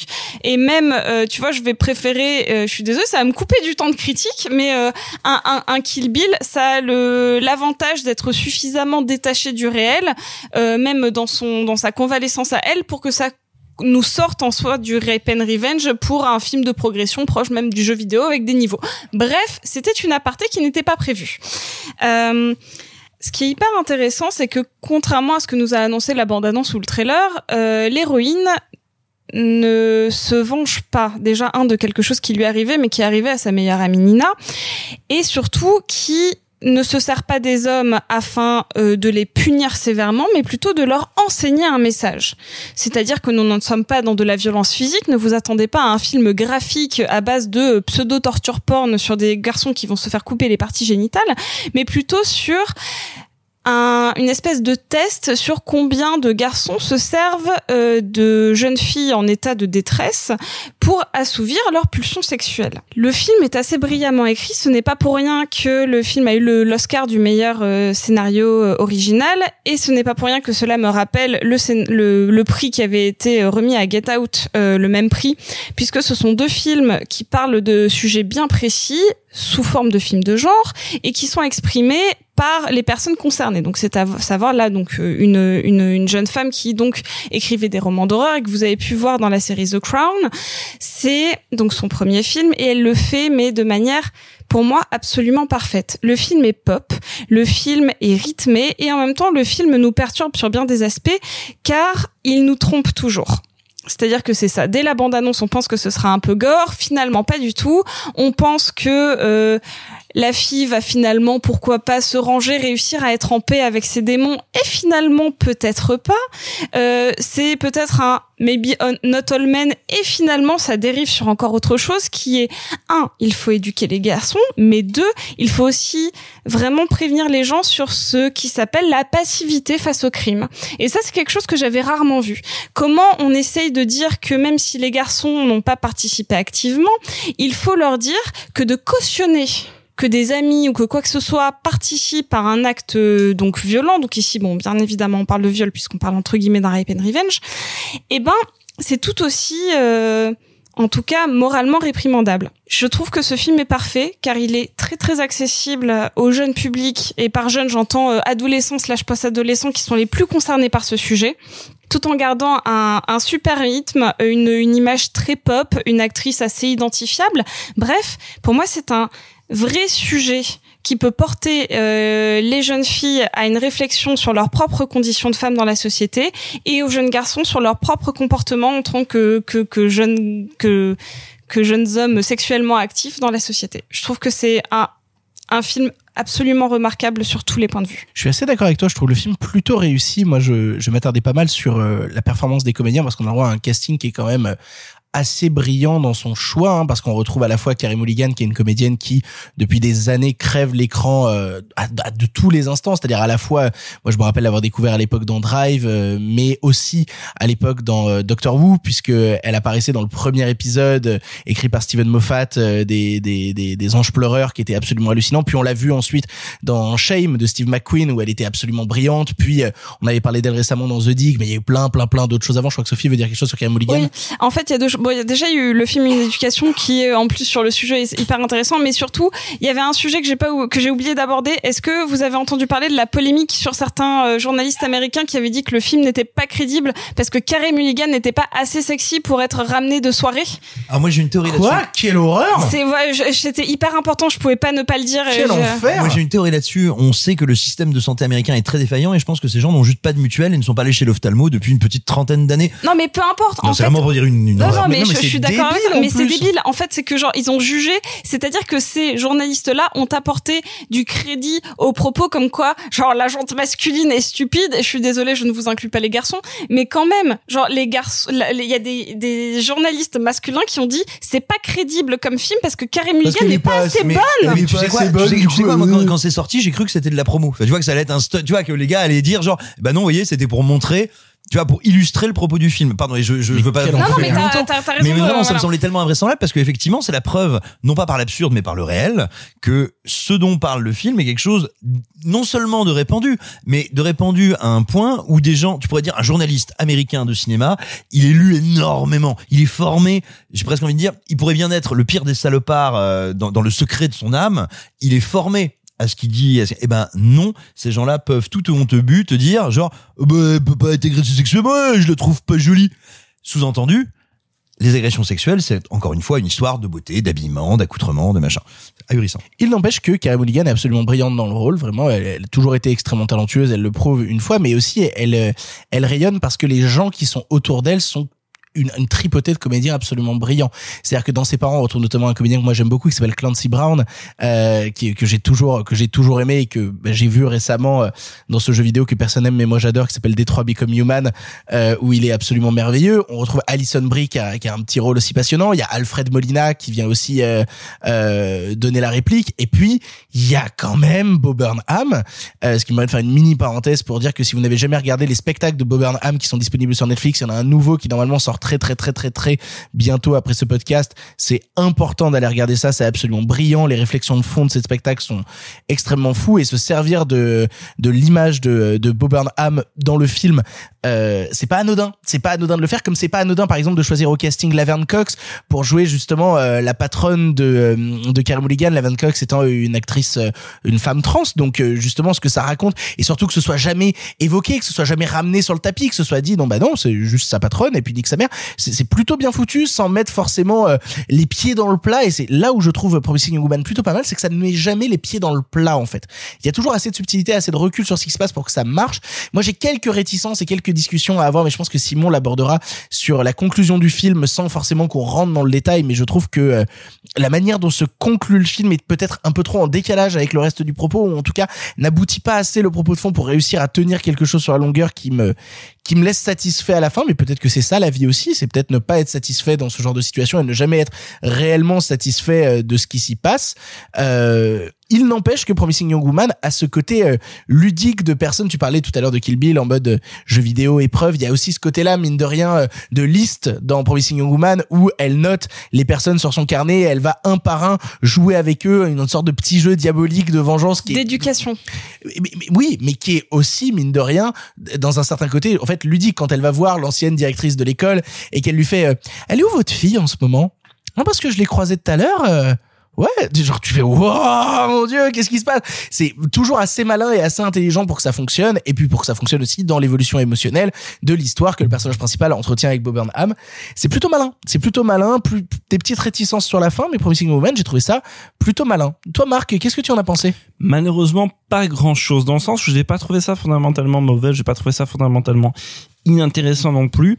Ce qui, ce qui me plaît, euh, ce qui plaît en fait, c'est comment le film arrive à partir au début d'un, postulat fondamentalement euh, réaliste, contrairement à nombre de euh, rap and revenge et nombre de b-movies des années 80, un peu du genre, et comment il dérive dans un premier temps vers ce qui est attendu une forme de b-movie, c'est-à-dire tout ce premier acte où elle piège des hommes, etc. Il y a un côté très bis hein, là-dedans. En plus, elle, elle, elle, elle arbore des, costumes, des perruques, des trucs pour camoufler un peu son identité et à chaque fois prendre l'apparence d'une femme euh, alcoolisée, délaissée dans un bar quelconque, euh, différente à chaque fois.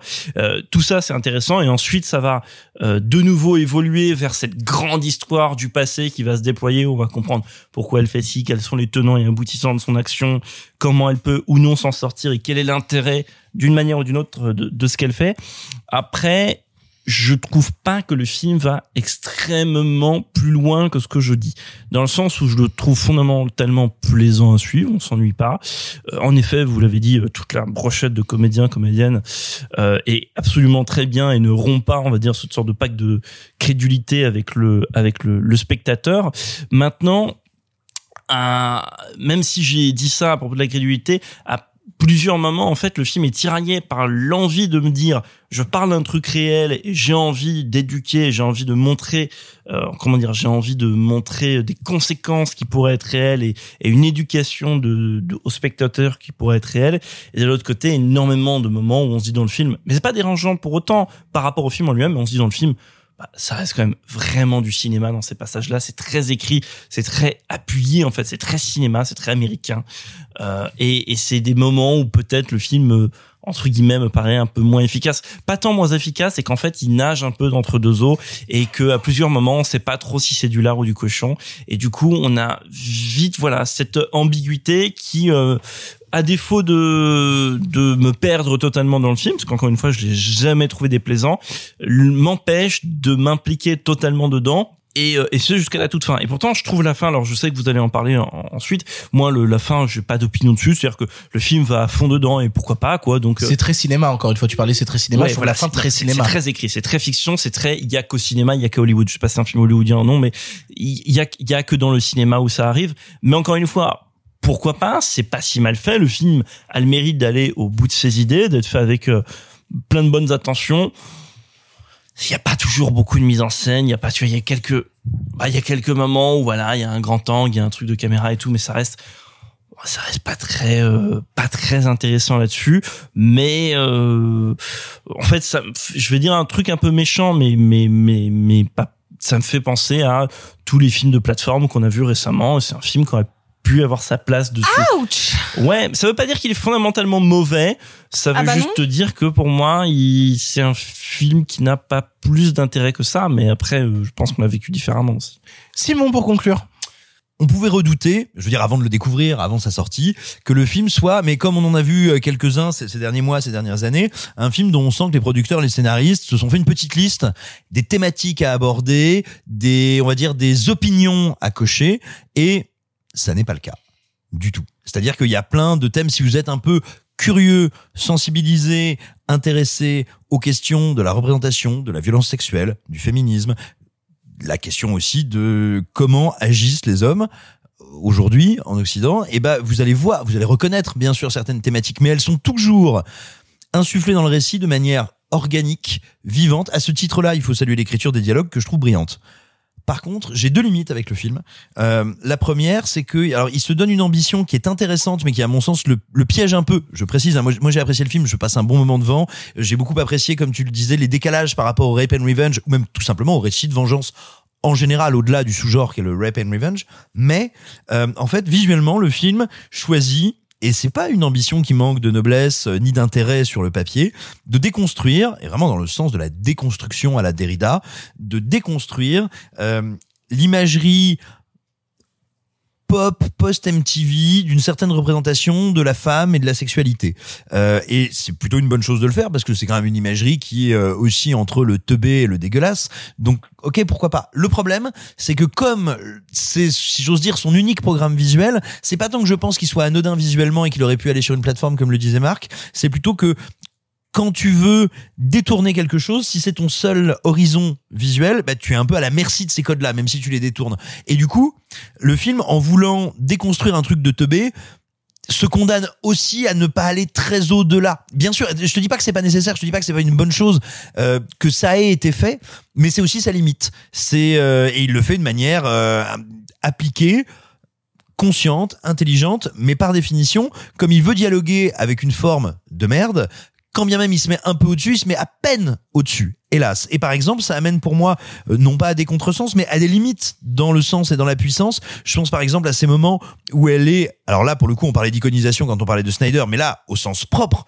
iconisée dans le sens où elle est filmée comme une icône, parce que aussi ça reprend toute une imagerie pop à la con, mais du coup ça entre un peu en, non pas en contradiction, mais ça limite un peu certaines séquences qui sont intéressantes, qui sont les moments où la médiocrité et la passivité des gens autour d'elle, elle, la pousse à être monstrueuse. Typiquement, la scène avec la proviseure, enfin avec pardon, avec la doyenne d'université dont on a parlé, où elle a un comportement qui est monstrueux et littéralement équivalent à, euh, aux personnes qu'elle veut combattre. Et ben Je là, suis pas d'accord. non mais attends, attends, que je sois pas d'accord c'est une chose, mais ce que je veux dire c'est que à ce moment-là, là où il y aurait énormément de choses intéressantes à faire en termes de mise en scène, je trouve que bah là pour le coup la mise en scène est un peu bloquée par son programme pop.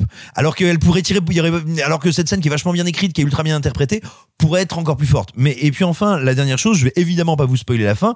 Je vous dirais simplement que c'est ce qu'on pourrait appeler une conclusion à double détente avec deux effets très forts. Et il me semble que à nouveau de par la grammaire pop du film, il y a un de ces deux effets qui vient complètement écraser l'autre et qui du coup, je pense pas du tout que ce soit le programme, l'intention du film, mais bien involontairement l'amène sur les rives du récit qui doit être victorieux à l'américaine. Et pour moi, ça, euh, ça n'enlève pas de plaisir au film, ça ne le détruit pas, ça ne le casse pas, mais ça limite terriblement la portée de ce qu'il raconte. Alors, si je peux re- rebondir là-dessus, euh, On a dit qu'on rebondissait sur Marc.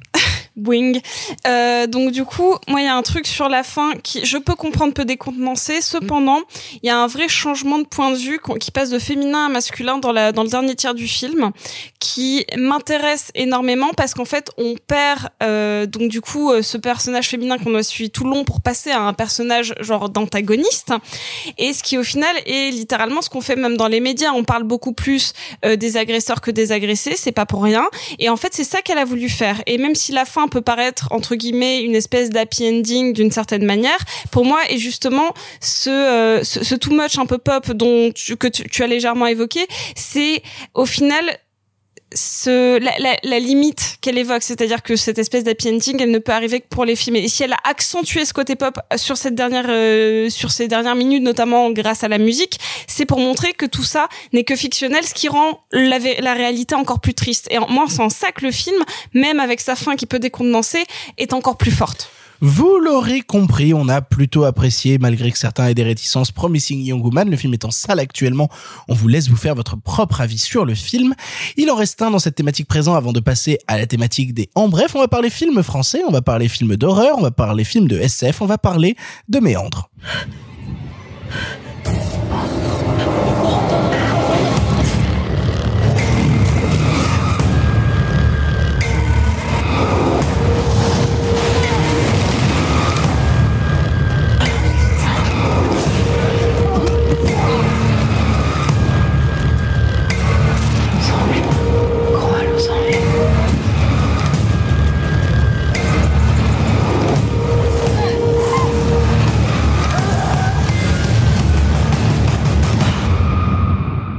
Méandre est un film d'horreur science-fiction de Mathieu Turi, trois ans après son premier long métrage, Hostile. Ici, il est question d'une jeune femme prise en autostop découvrant que son sauveur cache un tueur en série en cavale. Brusquement tombée dans les pommes, elle se réveille dans un tube rempli de pièges mortels. Pas le choix, avancer, encore avancer, braver tous les dangers et clairement ne pas avoir peur de se blesser.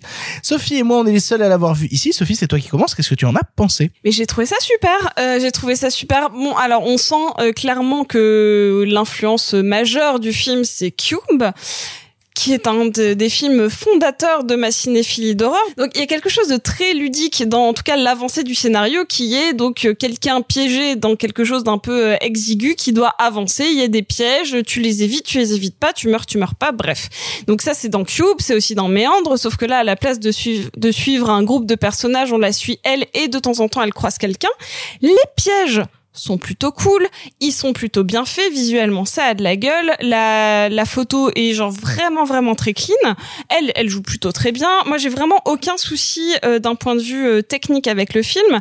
Et il y a beaucoup de personnes qui lui reprochent euh, soit ses répétitions, soit le fait de partir dans des dans des euh, espèces de métaphores qui se veulent intellectuelles alors qu'elles le sont pas. Je ne suis déjà pas d'accord avec ceux qui ont dit ça parce que comment j'ai interprété J'arrive. je sais. Euh, en fait, comment j'ai interprété le film Je me suis dit, tiens, ça ressemble quand même vraiment à une descente aux enfers, vu que tout le point de vue est que la, le personnage principal a perdu sa fille et que, euh, notamment, elle la voit sous forme d'apparition et que donc il y y a une forme de euh, à la fois d'attachement à cette espèce de fantôme. On se demande si c'est un autre piège qui était genre littéralement soit de l'acide, soit du feu, soit des flammes. Enfin, vous avez vu Cube, vous comprenez le, le principe de piège dans un tube ou dans un cube. Là, moi j'y vois notamment par cette forme de, de répétition. Quelqu'un qui est descendu aux enfers et qui donc passe au travers des différentes étapes différentes euh, différents passages des enfers. Si vous on, je parle pas euh, forcément de d'enfer euh, dans notre imaginaire judéo-chrétien mais plutôt dans, dans un des enfers plus antiques où on retrouve le Styx les Champs-Élysées ce genre de choses avec à chaque fois des thématiques différentes. C'est pour ça que quand j'y ai vu le feu j'ai vu une certaine représentation. Quand j'y ai vu l'eau j'y ai vu plutôt celle du Styx.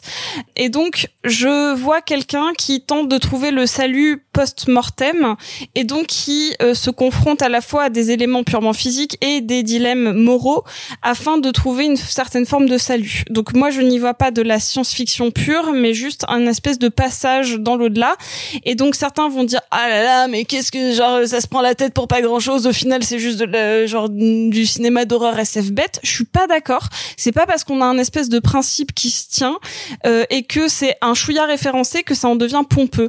Moi, je trouve que le film se tient en tant que tel si on le prend très premier degré et je le trouve assez intelligent du moment qu'on le prend dans ce spectre-là. Euh, moi, j'ai passé un pur moment de divertissement euh, vis-à-vis des faits que j'ai trouvé vraiment très cool. Donc vraiment, moi, la, la petite cinéphile d'horreur qui avait vu ça en plus grâce au bif, on remercie le bif.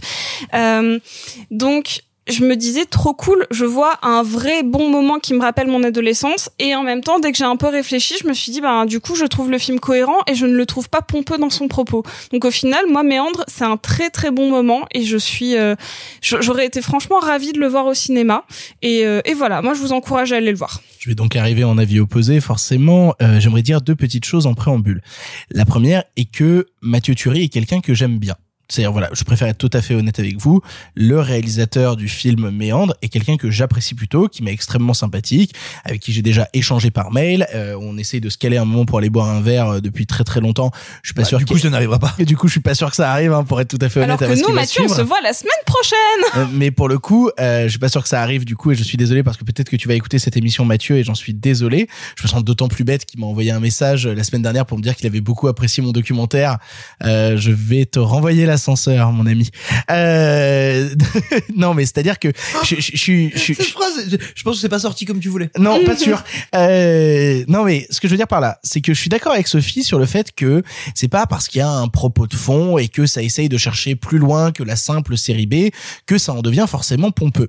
Ça en devient pompeux quand on a juste l'impression que c'est complètement con. Euh, je suis désolé, Mathieu. Euh, je suis vraiment désolé. C'est tard pour être désolé. c'est un peu tard, j'arrive après la bataille là. Euh, non, bah j'ai pas beaucoup apprécié Méandre, sans surprise. Et pourtant, euh, je fais partie de ces gens qui ont euh, la franche habitude de défendre justement un certain cinéma de genre français. C'est un truc. j'ai réalisé un documentaire sur le sujet. C'est un truc pour lequel je me bats depuis des années. La question du cinéma de genre en France et sa difficulté à produire. Donc j'imagine qu'en plus faire des films comme Méandre, c'est pas simple à produire et tout, et que Mathieu Turis faire enfin semble même être une exception au milieu de ce paysage-là, vu que bah il a produit Hostile juste avant et qu'il a déjà signé son prochain long métrage. Donc euh, il y a quand même tout un truc où tu te dis putain, il arrive à faire des films et je suis content qu'il arrive à faire des films. Je suis vraiment content parce que si ça peut défendre un certain cinéma de genre français à l'étranger, c'est super. C'est juste qu'en fait il y a il y a, y a plein de trucs qui... En fait, j'aime beaucoup la première demi-heure du film. La première demi-heure, quand c'est un concept où on me dit, il y a une nana dans un tunnel, il y a des pièges mortels, faut qu'elle les évite, je me dis, trop cool. C'est un trop j'ai envie de voir ça. C'est ludique en fait. C'est un truc à l'assaut en fait, c'est un truc à la cube, c'est un truc justement euh, dans, tous ces univers là où tu te fais putain c'est trop bien. On rentre dans un dans une sorte de survival où on va aller d'épreuve en épreuve en épreuve en épreuve. En fait, on, retrouve même des trucs de jeux vidéo que j'adore. J'ai l'impression d'être dans Portal, tu vois. On va de pièce en pièce pour essayer de s'en sortir et de trouver la solution. Qu'est-ce qui va nous permettre de résoudre la prochaine énigme? C'est quelque chose qui me passionne assez dans Méandre et que je trouve plutôt réussi. Et à partir d'un moment, au bout d'une demi-heure, il y a Mathieu Thury qui me dit, et Mathieu, je m'excuse encore, euh, t'as vu, je me suis excusé avant cette fois. Euh, je suis pas sûr que ça change grand-chose. Euh, Il y a Mathieu qui me dit, ouais, mais en fait, mon film, il a envie de raconter plus que ça. Et en fait, je pense que il avait pas besoin de raconter plus que ça pour être un bon film. Il avait pas besoin de me dire je peux raconter plus que ça pour te faire une histoire qui va te captiver. Parce qu'au contraire, un survival énervé de série B efficace où on a un personnage qui traverse des épreuves pas simples pour s'en sortir, ça suffit. Et, en fait, juste déjà ce genre de film à niveau, l'espérance du prochain niveau, l'espérance justement de quelle va être la prochaine découverte, c'est un truc qui tient le spectateur en haleine parce qu'il a envie de savoir qu'est-ce qui peut être pire que l'épreuve précédente, qu'est-ce qui peut être le nouveau truc pire? Et c'est ce qui existait déjà dans Cube. C'est ce qui existait déjà dans Cube. On suit les personnages sans jamais savoir où ils sont. Et dans Cube, on ne nous l'explique pas. Ils ont eu besoin de faire des suites de merde avec Cube 2 et Cube 0 pour nous dire. Horrible. De quoi Non, mais c'est la- non, non, mais c'était Hypercube. Ouais, non, non, mais c'est très mauvais. C'est Non, très mais je mauvais. suis d'accord avec toi, mais c'est très, très mais mauvais. c'est la preuve. Mais ce qui me passionne dans Cube, c'est justement qu'on ne sait pas. Dans Cube, on ne sait pas. On a juste des personnages qui se retrouvent dans une situation donnée et maintenant, démerde-toi. Mais tu as des personnages dans le cube, donc déjà tu, tu as tu as plusieurs euh, possibilités que tu retrouves pas dans Méandre, et puis surtout, bah Cube c'était le premier. Cube ça commence à dater. En fait, tu peux pas dire je me prends le même principe et je fais la même chose. Donc là déjà de prendre un seul personnage. Mais non, c'est pas Cube, c'est Tube. C'est euh, c'est pas le Bah, même truc. bah, c'est cube dans un tube, c'est la péritube. Ouais, non, mais c'est ça, tu vois. Merci Simon. Oui, on sait que tu voulais faire cette blague depuis très très longtemps. Euh, Depuis des mois.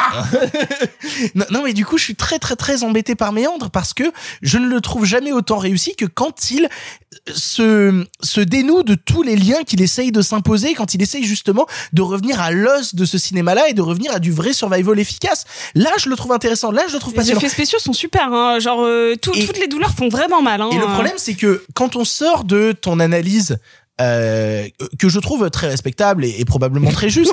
euh, Quelle magnanimité. Victor. ouais, je vais m'excuser Ah, auprès de je- Sophie je- maintenant. Non mais je, je, je suis plutôt sûre de mes propos en plus. Oui, oui, non, non, non, non, Genre, non, mais- euh, non, non, Ils sont respectables. Ils sont, respectable. non, mais je, suis- je suis plutôt sûre. En plus, je suis un peu calée en mythologie. Genre, euh, quand j'ai vu Ah, les trucs, j'étais en mode. euh, je certain. Mais par exemple, c'est ça. hein. par exemple, moi, tu vois, la mythologie, euh, j'y connais euh, pas grand chose. Et autant dire que Mais c'est parce même, qu'elle est à l'é- euh, elle est allée à l'école, ça. oui, mais même pas moi. Tu sais que moi j'ai arrêté au CP. Hein. On m'a appris à lire et après compter, CP c'était t'a une autre arrêté. Histoire. Le CP t'a arrêté. Mais monsieur, il y a YouTube. Il y a YouTube, allez-y. Et euh, ah, moi j'ai commencé les vidéos à 5 ans au biberon. Hein. Euh, du coup, On peut les voir. non, surtout pas. Euh, et pour le coup, moi, ce qui m'embête vraiment, c'est que n'ayant pas toutes ces connaissances sur les cercles des enfers et les Champs-Élysées, moi les Champs-Élysées, ça serait juste à l'émission de Michel Drucker, tu vois. Donc vraiment, on est limité à ça, tu vois. Là, quand Bah, tu me dis, euh, c'était l'enfer. hein. c'est pas faux. Euh, là, quand tu me dis justement, mais non, c'est une métaphore qui vient nous parler de ça, de ça, de ça. Je suis désolé, mais je peux pas y voir plus que quelque chose de pompeux. Je peux pas y voir plus que quelque chose de pompeux. Mais quoi, mais t'as pas la, tu sais, on dirait ces enculés qui viennent te parler euh, d'une scène qu'ils ont vue dans un film et qu'ils trouvent, alors que la scène est ratée, ils viennent t'en parler en mode, mais non, tu comprends, elle est super réussie parce que ça fait référence à ce truc que t'as pas vu en C'est 72. ce qu'on fait tous les jeudis, Victor.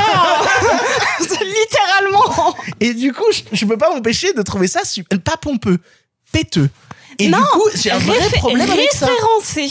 Et alors là, le oui, seul. oui, mais du non, coup, mais- si t'as pas la ref, tout ce que tu vois, c'est un mec qui t'a mis dans un tube des zombies, des aliens, et en plus, le vrai problème en plus, c'est pas tant le fait qu'il veuille te faire des références à tous ces trucs-là, c'est que la DA même de, de la manière dont il les représente renvoie à d'autres films dans le passé qui ont utilisé des codes de films de monstres où ça y renvoie totalement. Quand t'as une tête à moitié d'alien, tout ce que je vois, c'est Alien de Ridley Scott. Quand on me met des zombies à l'intérieur, je vois des zombies de cinéma. Je ne vois pas les références mythologiques parce que la DA utilisée ne me renvoie pas à ces références mythologiques-là, mais me renvoie directement à des codes de cinéma alors, dans ce cas-là, c'est le seul point où je vraiment je peux te rejoindre, c'est parce que pour moi, j'y vois juste une espèce de descente aux enfers qui est littéralement le il se passe quoi quand t'es mort, grosso modo, et c'est son interprétation à lui via des références qu'il a à lui. Si, euh, en effet, beaucoup de gens n'ont pas les références et que il n'y a pas, même pas ce côté ludique, si tu n'as pas les références, dans ce cas-là, je suis d'accord, il a pas réussi à toucher à. Et- et- et le- moi, justement, je trouve ça hyper réussi d'avoir ce double aspect de lecture, mais, mais, parce, parce que, que, moi, les références. Bah oui, mais je pensais qu'elles étaient, vu que j'étais avec quelqu'un qui Les les sept a... cercles des enfers. Alors sur Twitter, vous nous répondez qui connaît par cœur les sept cercles, les sept cercles des enfers Non, mais et en toutes fait, les t'en as épreuves deux. par lesquelles il euh, faut T'as, passer. t'as les, euh, en fait, t'as les cercles de l'enfer et t'as ceux, euh, t'as les enfers selon Virgile. Mais, euh, Non, Bah, non, c'est non, la mais- base non, non, non, mais tu vois, t'es en train de prouver par A plus B ce que je suis en train non, de dire. mais en fait, tu vois, genre, j'étais Oh, avec, Programme de sixième. j'avais quelqu'un je me suis arrêté au CP. On revient 5 minutes en avant. J'étais quand je l'ai vu, j'étais avec quelqu'un qui n'avait pas euh, ma lecture. On en a parlé deux secondes. Il a fait ah putain mais d'un coup oui en fait ça tient le coup et t'as raison et en fait du coup le film je le trouve plus cool. Et, et mais pourtant la personne n'avait pas du tout passé un bon moment. Le il y avait juste deux trois éléments qui lui Le problème, manquaient. c'est au-delà de la référence et de la volonté de d'y faire référence, il y a aussi la mise en exécution derrière. Et quand euh, on se retrouve avec un personnage qui, alors sans spoiler aucunement, je vais essayer d'y aller avec des très grosses pincettes, je vous préviens, mais qui sort un peu de ce concept d'être à plat dans un tube et va vivre d'autres trucs un instant toujours enfermé mais va vivre d'autres trucs je suis désolé mais ça a la subtilité d'un monster truck dans une crèche Bah non, s'il y a les terrible. références que t'avais pas, c'est que c'était pas si pas subtil que ça. et ben justement quand t'as pas les références c'est juste bête Et bah quand tu les as, c'est plutôt malin.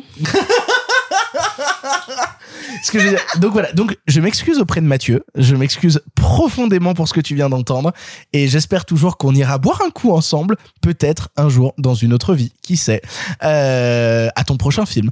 Euh, en tout cas, voilà, ma, Méandre m'a pas Entre du tout... temps, euh, t'auras révisé ta mythologie. Exactement. T'auras lu Astérix. Et, et- non, et tu sais, il va m'avoir, il va faire un prochain film qui aura une référence à un autre sujet que trois personnes connaissent en France, et ce sera passionnant. Ah, parce que Nous allons maintenant passer à d'autres films parce qu'il y a d'autres films à traiter, des films qui ont été vus parfois que par un seul chroniqueur. On vous en parle en bref, c'est l'heure des films en bref. Ça va durer encore longtemps.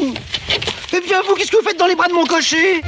On en avait encore beaucoup du sensationnel comme ça Pourquoi vous pensez qu'on ne prend pas le cinéma au sérieux? Cette ligne est sur écoute. Il va me falloir être bref. En bref, cette semaine, Vers la bataille, film français d'Aurélien Vernès Lermusio, suit le parcours de Louis, reporter photographe au milieu du Mexique du 19e siècle. À la recherche d'une guerre à photographier, il se perd dans le pays et ne cesse de s'enliser dans un décorum qu'il ne connaît pas, qu'il ne comprend pas et où les rencontres vont l'amener à voir tous ces événements autrement. On l'a vu avec Marc, on est plutôt d'accord sur le sujet, donc je vais lui laisser la parole. Qu'as-tu pensé de Vers la bataille? La semaine dernière, je vous parlais du bonheur de re- faire la ouverture des salles avec un premier film, en l'occurrence c'était Slalom, euh, qui est toujours formidable. Si vous l'avez pas vu, allez le voir. Et là, pareil, un premier film, un premier film de pur cinéma. Je dis ça dans le sens un premier film, comme on n'en verrait pas. Je reboucle sur nos- notre débat sur les plateformes tout à l'heure. Ça, c'est le genre de film que ne ferait pas des plateformes. Donc un vrai beau premier film de, de de cinéma qui a d'abord de beau dans un premier temps, mais ça j'y reviendrai, son visuel, parce que c'est un film extrêmement euh, graphique, et ensuite de beau, son idée de base. Victor vous a un peu pitché euh, ce- son contexte, mais euh, pour être plus précis, euh, la France a fait au 19e siècle cette très étrange guerre au Mexique que Napoléon III a faite dans les années 1860, qui ne reste, enfin dont on parle aujourd'hui assez assez peu souvent, si ce n'est euh, plutôt une guerre oubliée. Et donc le film choisit de, de situer son action là-dedans, dans ce truc presque néo-westernien au Mexique, où donc on suit ce photographe qui dans un trip un peu euh, Joseph Conradien euh, dans le Mexique du 19e ne trouvera et en même temps kafkaïen parce qu'il cherche une guerre qu'il ne trouvera jamais. Donc ça c'est absolument génial. Il n'en trouve que des restes des militaires euh, défaits des, des civils mexicains plus ou moins morts plus ou moins vivants. Bref et, et parce que lui son truc il est photographe à une époque où donc être photographe c'est avoir cette énorme boîte de bois et faire de la photographie sur plaque de verre donc c'est et parce que lui en plus c'est un photographe d'action c'est un photographe il fait du vrai et il veut photographier la guerre comme elle ne l'a jamais été, ce qui est donc hyper intéressant. Donc il veut être là sur le terrain et donc il y arrive jamais. Et, et le film est très beau sur le plan théorique de tout ce qu'il arrive à raconter. Tout ça, il le fait avec un savoir-faire cinématographique dès la scène d'introduction parce que pour présenter ce ce photographe, on le monte en train, on le montre en train de de, de, de photographier bah, des ouvriers qui charbonnent et il y a un accident dans une dans un dans une sorte d'industrie alors, de de, bah, de charbonnerie ou je sais pas trop On ce que dirait une c'est. mine de charbon. Ou une mine de charbon, voilà. La charbonnerie, mais La charbonnerie. Non, mais qui est une séquence, mais visuellement, qui est déjà absolument splendide. Bon, bref. Et, et c'est un film qui, voilà, théoriquement est absolument passionnant, offre des- quelques séquences qui sont extrêmement belles, extrêmement gracieuses, etc. Mais c'est un film qui, en même temps, souffre de quelques points qui sont peut-être liés ou non à son petit budget, parce que c'est un tout petit film. Je le dis pas péjorativement, mais c'est un tout petit film. Distribué dans 19 salles en France, donc c'est vraiment ça- extrêmement ça- réduit. Ça, ça, c'est un peu malheureux parce que le film mérite vraiment plus, mais bon, c'est malheureusement ni la faute de son distributeur ni la faute des programmateurs qui sont euh, surchargés pour les raisons qu'on connaît. Mais bref, euh, c'est un film qui n'est pas assez tenu que ce soit soit en matière de scénario, soit en matière de montage, euh, qui n'est pas assez tenu euh, du début à la fin du film, qu'il y a pas mal de séquences qui qui pêchent un peu, qui sont un peu trop en roue libre, qui sont un peu trop, euh, euh, voilà, pas assez tenues en termes de densité émotionnelle par rapport aux enjeux du personnage et par rapport au personnage secondaire qui va croiser. Pas mal de moments où le film se la joue contemplatif et parfois ça marche, parfois c'est un peu chichiteux. Il faut dire notamment, je pense euh, à un truc euh, qui revient assez régulièrement dans le film. Le photographe croit voir un regard dans la nuit, euh, des yeux perçants dans la nuit rouge qu'il observe. Ça revient plusieurs fois. C'est un peu chichiteux ce, ce, ce détail-là. Et pourtant, quand le film se met à déployer, et toi je sais Victor que t'en toucheras deux mots après, mais quand le film se met à déployer un truc sur j'allais dire la photographie, mais plus généralement même le cinéma, parce qu'évidemment en plus ça parle de cinéma, ça parle de mise en scène. C'est c'est c'est encore une fois c'est beau et c'est fait avec un très beau visuel, les plans, les paysages qui sont faits, la la matière. Il y a un truc que je trouve absolument admirable, c'est comment la, texture des des uniformes français en plus qui sont très particuliers, des uniformes français de cette guerre. Euh, c'est très beau. Bref, c'est un film absolument étrange et euh, et qui a tous les défauts d'un premier film en même temps toutes les qualités, les audaces surtout d'un premier film d'un réalisateur qui veut sans doute trop en faire, trop en montrer sans en avoir les moyens et sans en avoir peut-être assez d'expérience. Mais en même temps, c'est toujours à son honneur parce que c'est des films qui sont bardés d'envie. Parfois ça marche, parfois ça marche moins. Et ça, encore une fois, on ne le voit qu'en salle. C'est le genre de film qui m'avait immensément manqué euh, ces derniers ces dernières semaines. Donc euh, je vous invite vraiment si vous avez l'occasion à acheter un œil à à voir la bataille qui euh, vous trouverez ça peut-être embêtant mais en même temps où est-ce que vous avez vu un film qui propose un pitch pareil? Pour le coup, euh, je, je vais être très très très rapide parce que on est on est totalement d'accord en fait sur le, sujet de vers la bataille.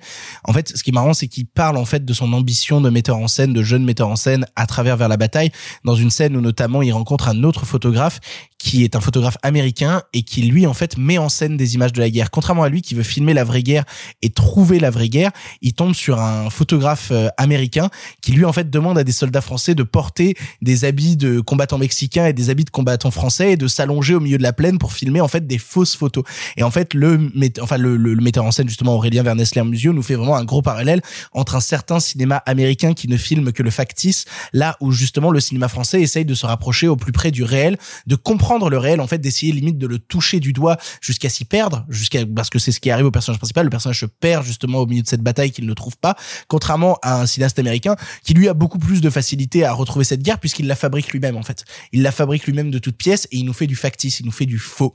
Et donc j'aime bien ce parallèle, mine de rien, tu parlais de cinéma de plateforme, c'est exactement ça, entre le cinéma français euh, réel en salle qui essaye de nous dire on va essayer de s'approcher au plus près du réel et un certain cinéma de plateforme qui ne brasse que du faux, que du fake et et ouais, que, que de la mise en scène et au bout d'un moment peut-être faut-il se détacher de la mise en scène et peut-être faut-il retourner au réel. Absolument. Et je ferai une dernière parenthèse. et Après, c'est plus un teasing que je voulais dessus. Mais si vous aimez ce que le film vous raconte en termes de facticité et de distance à la guerre, parce qu'évidemment, le film parle de distance à la guerre, de distance fabriquée comme celle de l'américain ou de distance réelle, celle que le français n'a- enfin, arrive pas à, à rattraper avec le front, bah, Bah, il, dans- il parle même quasiment en fait de, de l'autre guerre en fait c'est-à-dire que là où on a toujours filmé la guerre là on te parle de ceux qui ne la font pas de ceux qui l'observent au loin Exactement. Et là, du coup, je vous invite à dans quelques semaines nous réécouter parce que je dirais pas que c'est un film miroir, mais c'est un film qui va traverser ces thématiques-là. C'est quand on parlera de Il n'y aura plus de nuit, qui parle de distance par rapport à la guerre et donc qui fait écho à quelques trucs sur l'image et sur la facticité ou non de l'image qu'on vient de dire là.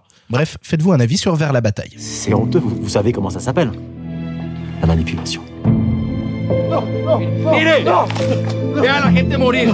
¡Esto es lo que la guerra le hace a los hombres!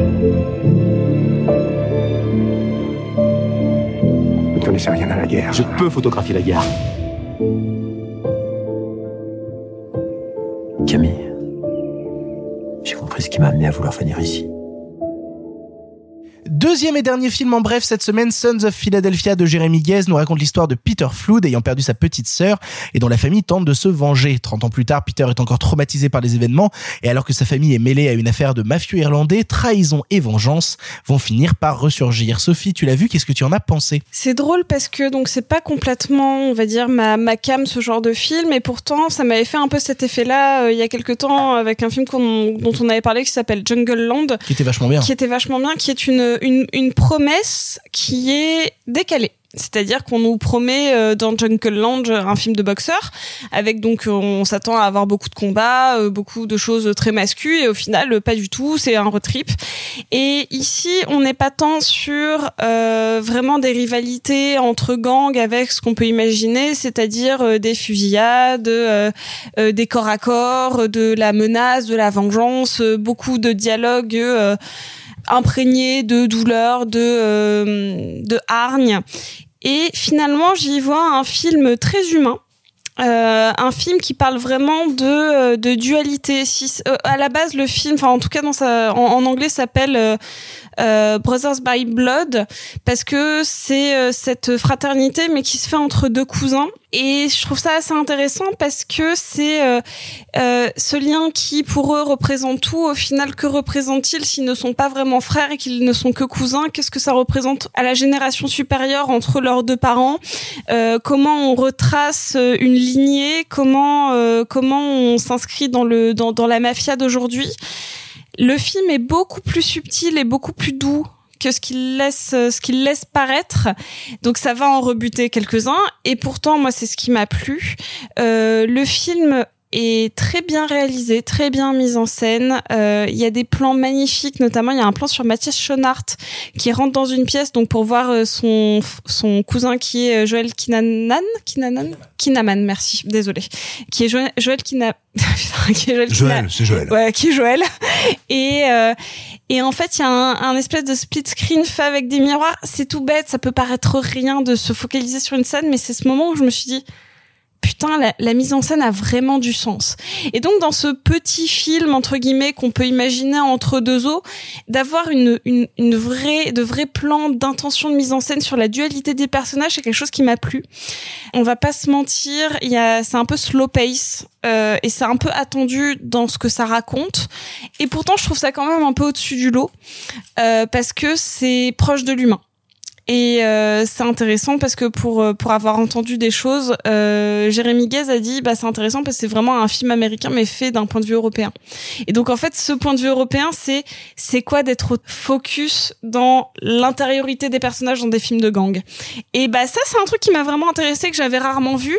Il n'empêche que le film a vraiment de nombreux défauts en termes de rythme et pourtant je, je le trouve euh, je le trouve très plaisant. Je le trouve très plaisant parce que il est, il arrive à aboutir tout ce qu'il veut entreprendre. Et c'est déjà vraiment pas mal.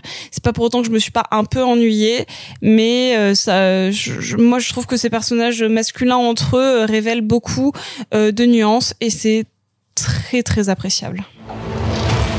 You act like you're ashamed we're cousins. Who do you think set up your father?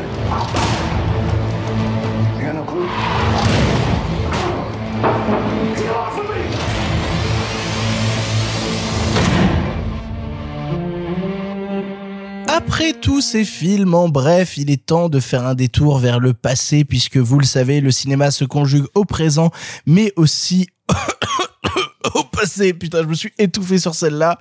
Bref, il est temps de faire un détour vers le passé, et cette semaine, on vous parle d'un film. Alors, je sais pas ce qu'il évoque chez les autres, je vais le découvrir tout de suite, mais en tout cas, qui est un film d'enfance très, très, très, très fort à mon, euh, très, très, très, très fort à mon cœur. On vous parle de Small Soldiers. En avant.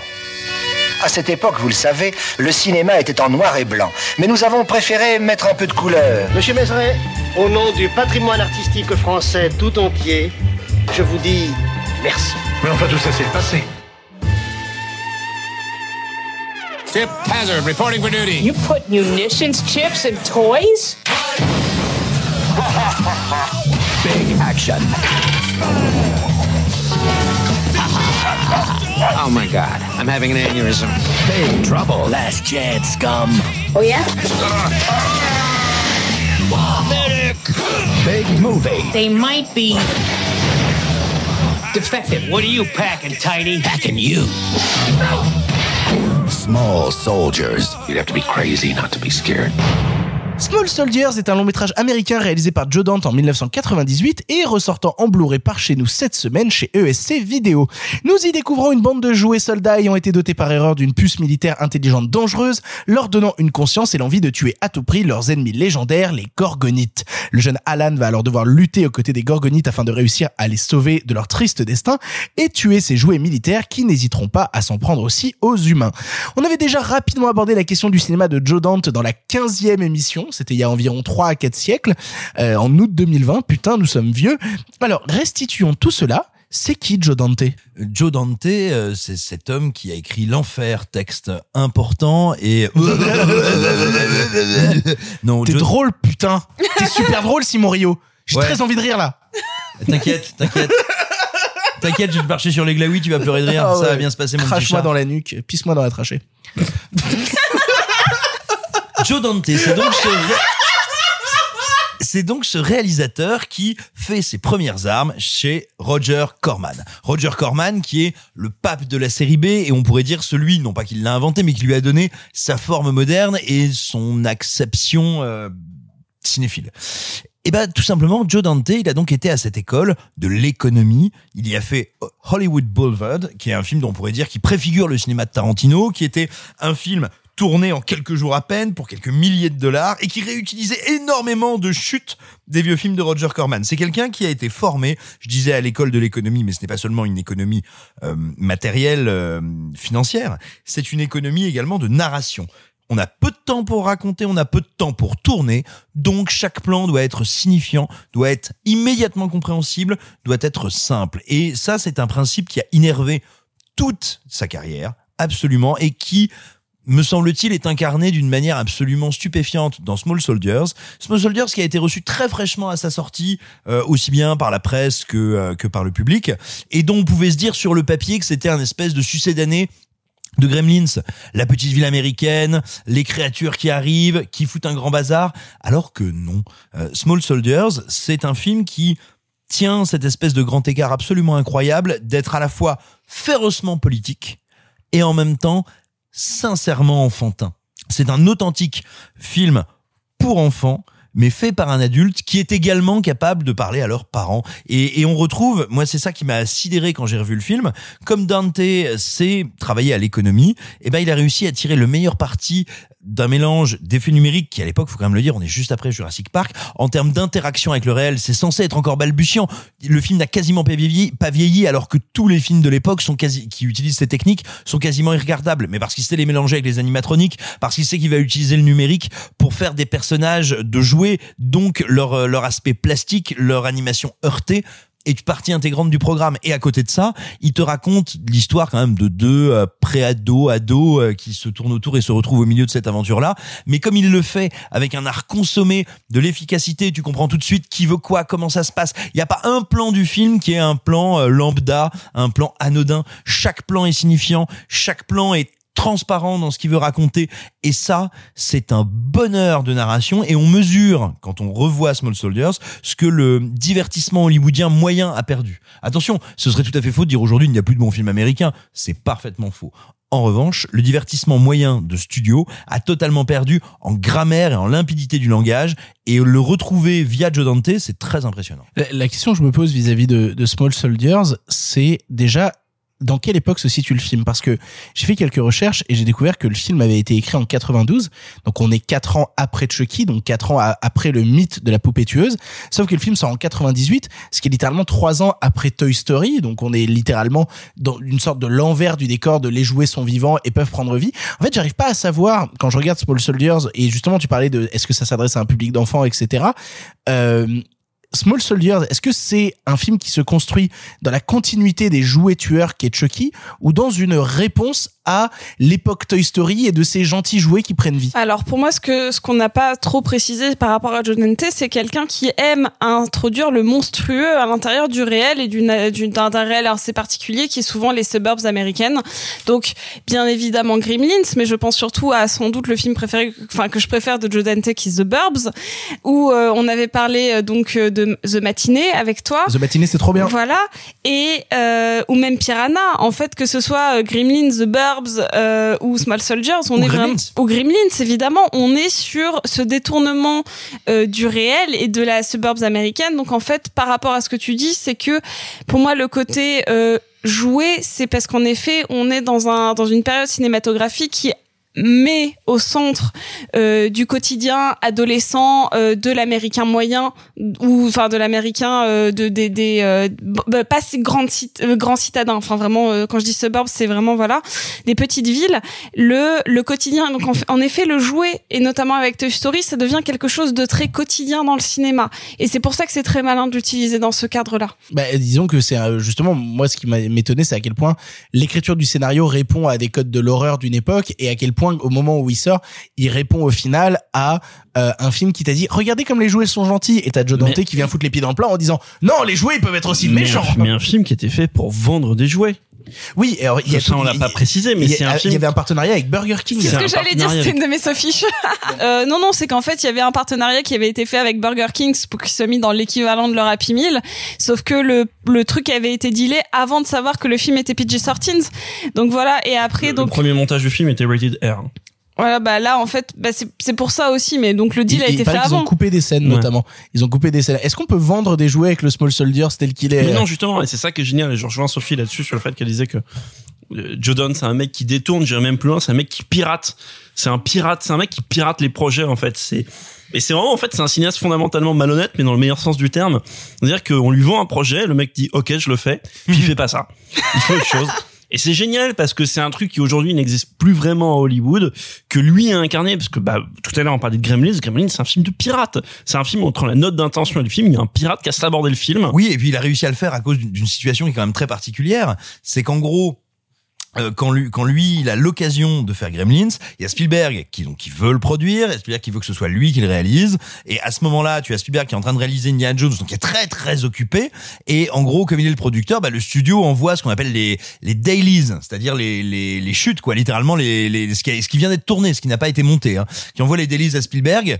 Spielberg qui est super coté, hein, euh, en disant genre euh, c'est bien normal euh, tout ce qui se passe, c'est sous contrôle. Spielberg a absolument pas le temps de s'en occuper. Il fait ouais ouais bien sûr ouais ouais c'est normal. Et c'est comme ça qu'il peut faire Gremlins. Et ça va créer un précédent dans sa carrière qu'il va toujours reproduire. Bien sûr. Et pour revenir à Small Soldiers, voilà, c'est exactement ça. Et moi, c'est un film que qui a été très important pour moi dans dans ma vie et dans ma cinéphilie parce que déjà c'est un film immensément cinéphile parce que Joe Dante était un cinéaste très cinéphile et ça se sent. Mais celui-ci en particulier, et c'est un film qui a une cinéphilie très ludique et un film sur lequel on revient vraiment plus tard. Je m'explique. C'est un film que j'ai vu j'ai un petit doute sur le fait que je l'ai vu au cinéma. Et si je l'ai pas vu en cinéma, je l'ai vu très peu de temps après sa sortie en VHS. Et, hum, c'est un film qui m'avait marqué parce qu'il y, a- il y a des images dedans qui sont particulièrement marquantes. Ce, le, cette, cette scène où on, on introduit le major Chip Hazard qui fait son discours devant l'étendard américain. euh, et donc qui est doublé par Tommy Lee Jones. Euh, un peu plus tard, cette, cette scène de modèle d'hélicoptère réduit avec la chevauchée des Valkyries, etc. Ça, quand c'est une scène que moi j'ai vue du coup à 8 ou 9 ans vraisemblablement, on n'a pas tout à fait encore tous les éléments pour décoder ce truc-là. Bah, t'as pas vu Apocalypse Now quand T'as pas vu. Apocalypse Now, t'as pas vu Peyton. Puis après, tu vois dans, tu vois du coup Peyton de, de Franklin Schaffner avec George C. Scott, qui est un film absolument incroyable. Et il y a un truc qui est doublement génial dans Peyton, c'est que déjà il y a la référence qui est très bien vue parce qu'il, fait, il va bien au-delà du juste gimmick visuel. Il l'inclut très profondément dans le film, dans le personnage, dans le truc pour détourner un film, sachant que Peyton en plus c'était déjà un film qui détournait un peu le projet biopic que c'était. Et en plus, il reprend le même compositeur que Peyton, euh, donc Jerry Goldsmith, qui, est- qui a fait un thème pour Small Soldiers qui est délirant, qui fait à ce moment-là euh, une musique qui fait évidemment référence à Patton. Bref, il y a d'un côté en fait, c'est ça qui est fort, c'est que d'un côté, il y a de la piraterie. Dans sa piraterie, le mec est capable de faire de l'hommage. Dans sa malhonnêteté, le mec est capable de faire l'hommage le plus honnête et intègre qui soit, et en même temps absolument ludique, parce que derrière, c'est une T'as t'as la machine à référence, mais derrière la machine à référence, t'as une mise en scène. Tout à l'heure, euh, Simon parlait de les effets spéciaux, parce que dedans, t'as un mix d'images de synthèse, d'animatronique, etc. Les effets spéciaux du film. Et je dis ça parce que du coup, quand j'ai revu le film l'année dernière, oui, je dis beaucoup, je dis ça. Je, je dis ça parce que quand j'ai revu le film l'année dernière, je me suis pris vraiment un choc de modernité, à quel point il avait vu juste sur énormément de trucs, que ce qu'il fait en, en, en, en travail là préface ce que feront d'une certaine manière, mais peut-être en moins, un peu moins pirate, faut pas déconner. Euh, le, Phil Lord et Chris Miller, lorsqu'ils font le film Lego, qui est pour moi un Small Soldiers un peu plus doux, un peu plus lifté, hein, faut pas déconner. Mais- Oui, quand même. non, parce que je trouve que c'est un immense film. Par contre, je trouve que c'est un immense Ah, film. c'est Lego, superbe, mais Lego un peu plus lifté que que que Small Soldiers. Mais bref, que c'est un un film qui est absolument intelligent, qui est une trouva d'une trouvaille visuelle incroyable et qui surtout gagne à être à chaque fois revu par plus on vieillit, plus c'est le genre de film qui gagne à être vu. Mais justement, en fait, on a dans le film justement ces soldats américains joués qui vont se battre contre les gorgonites, qui incarnent justement une différence, des personnages en décalage. Est-ce qu'on retrouve régulièrement, moi c'est ma question, dans le cinéma de Joe Dante, euh, je vais pas dire un anti-américanisme, mais en tout cas un- une critique, Un poil à gratanisme. en tout cas une critique du patriotisme américain. Est-ce que c'est une figure récurrente du cinéma de Joe Juste Dante une mini sophiche par rapport aux voix. À la base, pour les voix, donc là il y a Tommy Lee Jones, il y en a d'autres, mais à la base, le cast vocal qu'il voulait, c'était ceux de Predator. Il vou- Oh, rigolo. Voilà, il voulait Schwarzy, il voulait Shane Black, il voulait tout ça. Et en fait, il voulait, pour faire les soldats, les mêmes soldats que Predator. C'est juste ma sophiche et je vous laisse avec Bah, ça. de, de manière à mais détourner, mine de rien, les, les- la figure des soldats présents dans C'est Predator. pour, c'est pour ça que ça, c'était pas une sophiche gratuite, tu vois. Genre, je te Oui, l'ai tout donné à fait. face à ce que tu disais. Mais, mais du coup, ma question c'était est-ce que c'est une figure récurrente de son cinéma, justement cette critique d'une certaine Amérique? Ah mais bien sûr, mais attends, déjà, Gremlins, c'est un film qui dit les Américains sont devenus dépressifs et paranoïaques et sont dévorés par leurs appétits. Bah ton panique à Florida Beach. euh, Oui. Bah, Panic at Florida Beach c'est totalement dans ce truc-là. C'est- absolument. on, on a peur de l'arrivée de la bombe. hein. Et Oui, The. Burbs, t'as Bah, peur de ton voisin, quoi. Tout à fait. Tout Ah bah, à Il Mais- y a la critique du voisin dans, dans Small Soldiers. Hein. Mais là, et, et donc dites-vous, et, et donc dites-vous quand même, quand est-ce qu'on a vu un film américain assez brutalement politique pour oser nous dire vos jouets industriels sont des jouets fascistes qui veulent vous tuer et pour vous dire, c'est un film dans lequel ce sont les soldats américains et l'imagerie du soldat américain qui vont tuer, enfin qui vont essayer de tuer des enfants dans la banlieue. C'est attends, faut Et des gentils et des gentils extraterrestres indi- un peu euh, Un peu- indiens, indigènes. euh, voilà, hein, qui sont qui sont pas totalement, qui sont pas blanc blanc. Hein, et donc, attends, il y a il y a aucun film récent qui a osé faire un truc pareil. C'est impensable et certainement pas produit par un studio. Et en plus de ça, j'ai oublié ce que je voulais dire alors que c'était bien. Et... Non, aussi, voilà, mais attends, et il faut se rappeler aussi une œuvre un peu moins connue, hélas, de, de, de Joe Dante, mais qui en dit aussi long sur son rapport à l'imagerie militaire, à l'institution en général et à l'État.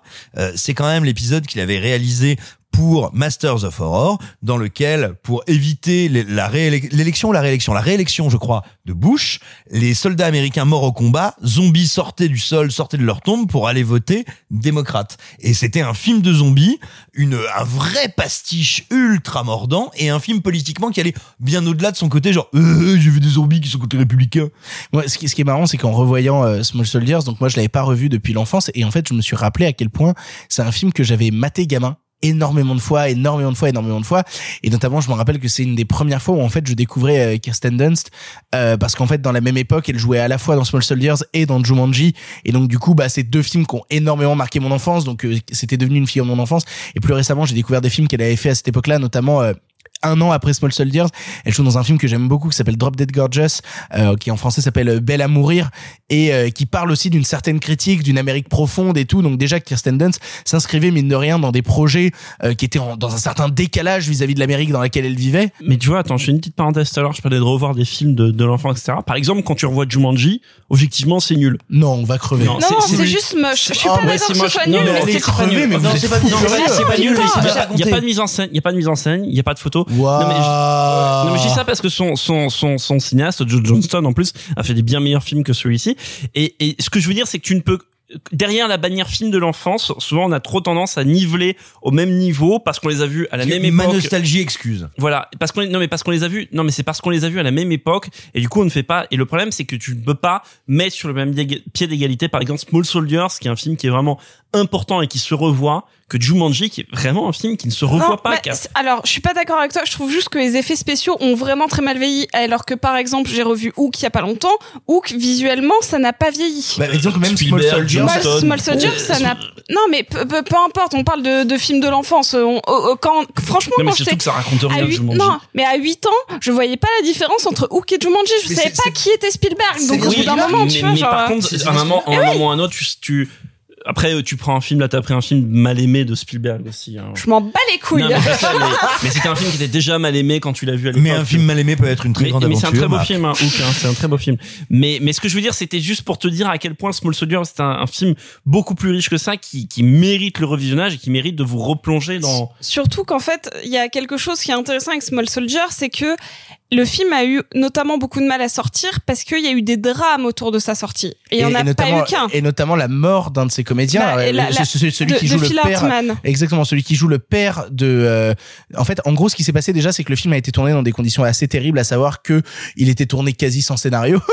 C'est-à-dire que Small Soldiers a été tourné où ils avaient des bouts de scénario qui tournaient au jour le jour et que c'était un petit peu la galère et que quand le studio a vu les résultats du film et notamment vis-à-vis de cette histoire de jouer avec Burger King, il fallait retourner des scènes, en couper certaines et tout et ils ont pas pu retourner certaines scènes parce que le comédien qui jouait le père de Kirsten Dunst a été assassiné par sa femme. C'est ça, c'est vraiment une histoire tragique, c'est-à-dire que le donc le, le, le- donc en plus c'était un mec un peu un, un comédien un peu connu, Bah, etc. bah, c'était la voix, euh, une des voix récurrentes dans les Simpsons justement. Voilà. Et tous les personnages qu'il incarnait dans les Simpsons, dès l'instant où il est mort en 98, bah tous les personnages qu'il jouait ont disparu des Simpsons. C'est ça. Et c'était aussi un des comédiens récurrents de Saturday Night Live. Exactement, Tout ça à cause d'un énième masculicide.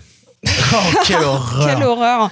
Non bah en fait donc il y a eu euh, des, des soucis conjugaux et euh, sa femme Non mais Quelques soucis effectivement. bah en fait bah euh, je vais tout dire bah du coup il y avait des soucis de drogue et d'alcoolisme dans la famille de la part des deux et dans une soirée qui a mal tourné euh, sa femme lui a tiré trois fois dessus ils sont allés appeler euh, les secours elle est allée voir un ami en fait quand ils sont retournés voir le corps en attendant les secours elle s'est suicidée sur son corps vous voulez tout savoir? Ouais, elle s'est tiré une balle sur le corps de son mari qu'elle venait de tuer. Voilà Grosse ambiance. ambiance mais ce n'est pas le seul truc N'importe où. c'est il se trouve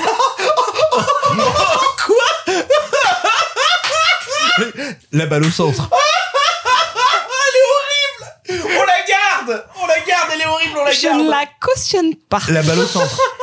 Bah, en plus, je, je vais enchaîner vraiment sur un truc horrible, c'est que euh, pff, je, voilà, c'est horrible. Il y a eu euh, donc un, un adolescent qui s'appelle Kip Kit- Kickle euh, qui a fait un mass shooting et qui, enfin notamment qui a tué ses parents. Il y a eu un autre mass shooting dans un État des États-Unis où il y a donc deux adolescents et 25 blessés.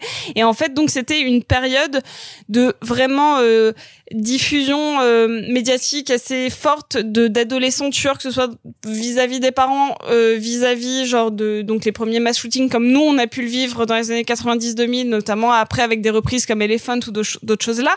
Mais là c'était quelque chose d'un petit peu, je vais pas dire nouveau, mais de plus médiatisé. Donc ça a eu un vrai impact sur euh, les scènes euh, de au moment De du violence. montage de violence euh, vis-à-vis des adolescents, même qui tirent sur des jouets, ça a eu un impact de voir des adolescents avec des armes.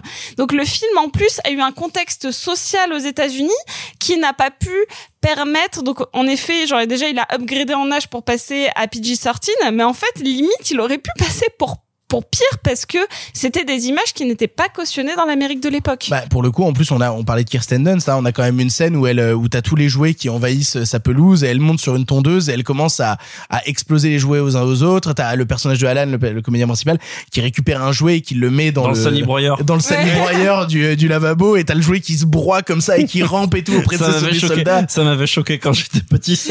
mais, mais après, pour, pour le coup, j'ai j'ai envie de dire un truc horrible, j'ai envie de dire release de Joe Dante Cut, parce que euh, si on me dit qu'il y a une version rated R de ce film où Non, les jouets sont bien plus non. violents avec les humains, j'ai envie de voir ça. hein. Franchement, moi j'en prends 4 heures et en tout gris. Oui, alors Eh. en, en 4 tiers Non mais eh, tu sais quoi? Oui non parce que le film à un moment il faut aussi accepter.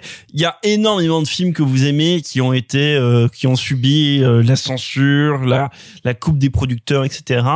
Et euh, parfois on a eu des versions alternatives, parfois non. Et de l'autre côté il faut aussi admettre, même si c'est quelque chose euh, que, que malheureux, que le film que vous aimez, vous l'aimez parce qu'il est comme il est. Et vous l'aimez parce qu'il a été composé avec des contraintes et parce qu'il a été assez malin pour faire passer le message qui nous permet d'avoir le débat aujourd'hui qu'on a avec les contraintes qu'il a eues, donc à un moment de la suggestion, donc du bricolage, donc de la magouille, donc de la malhonnêteté parfois, et que parfois c'est pas toujours bien de tout montrer et de montrer un ours au lieu de montrer une version cinéma. Alors justement, moi je te dis pas justement de montrer la V1 du montage, mais c'est juste que je me pose des questions sur quelles étaient les scènes où on avait des jouets qui s'attaquaient frontalement à des humains de manière plus violente. Qu'est-ce que ça aurait pu donner? Et puis au final, qu'est-ce que Bah, ça aurait raconté au milieu du avoir, film? Devait y avoir, par exemple, un détail que devait y avoir, c'est qu'à l'époque devait y avoir plus de sang.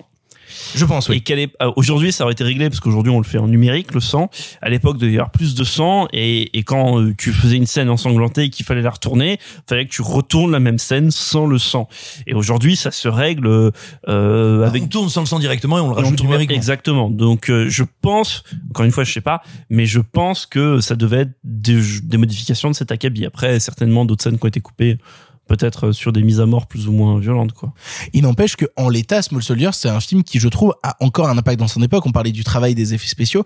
Moi, j'étais impressionné de voir à quel point, bah, si on compare, forcément, comparons des jouets à d'autres jouets, euh, tu compares la texture des jouets qu'on retrouve dans Toy Story en 95, qui aujourd'hui, et, et je suis désolé auprès des gens qui vont me, me buter sur ce sujet-là. C'est pas photo. Attention, c'est pas photoréaliste Toy Story. Non. Pas dans la même démarche. Euh, sur au niveau des jouets, Non, euh, pas. Bah, au, niveau- non, au niveau non, de la non, texture non, des jouets, c'est du cartoon. euh, c'est- ça reste du cartoon. Hein. C'est du cartoon, mais même en tant que cartoon, ça a pris un, une ça, ça a pris un sacré coup de vieux quand même, Ouais, hein, Toy il y a Story. trois hein. ans entre les deux films. Il- Il y a un, il y a un monde. À l'époque, c'est une galaxie, Attends, oui. Il y a un monde. faux. Alors que tu, attends, regarde.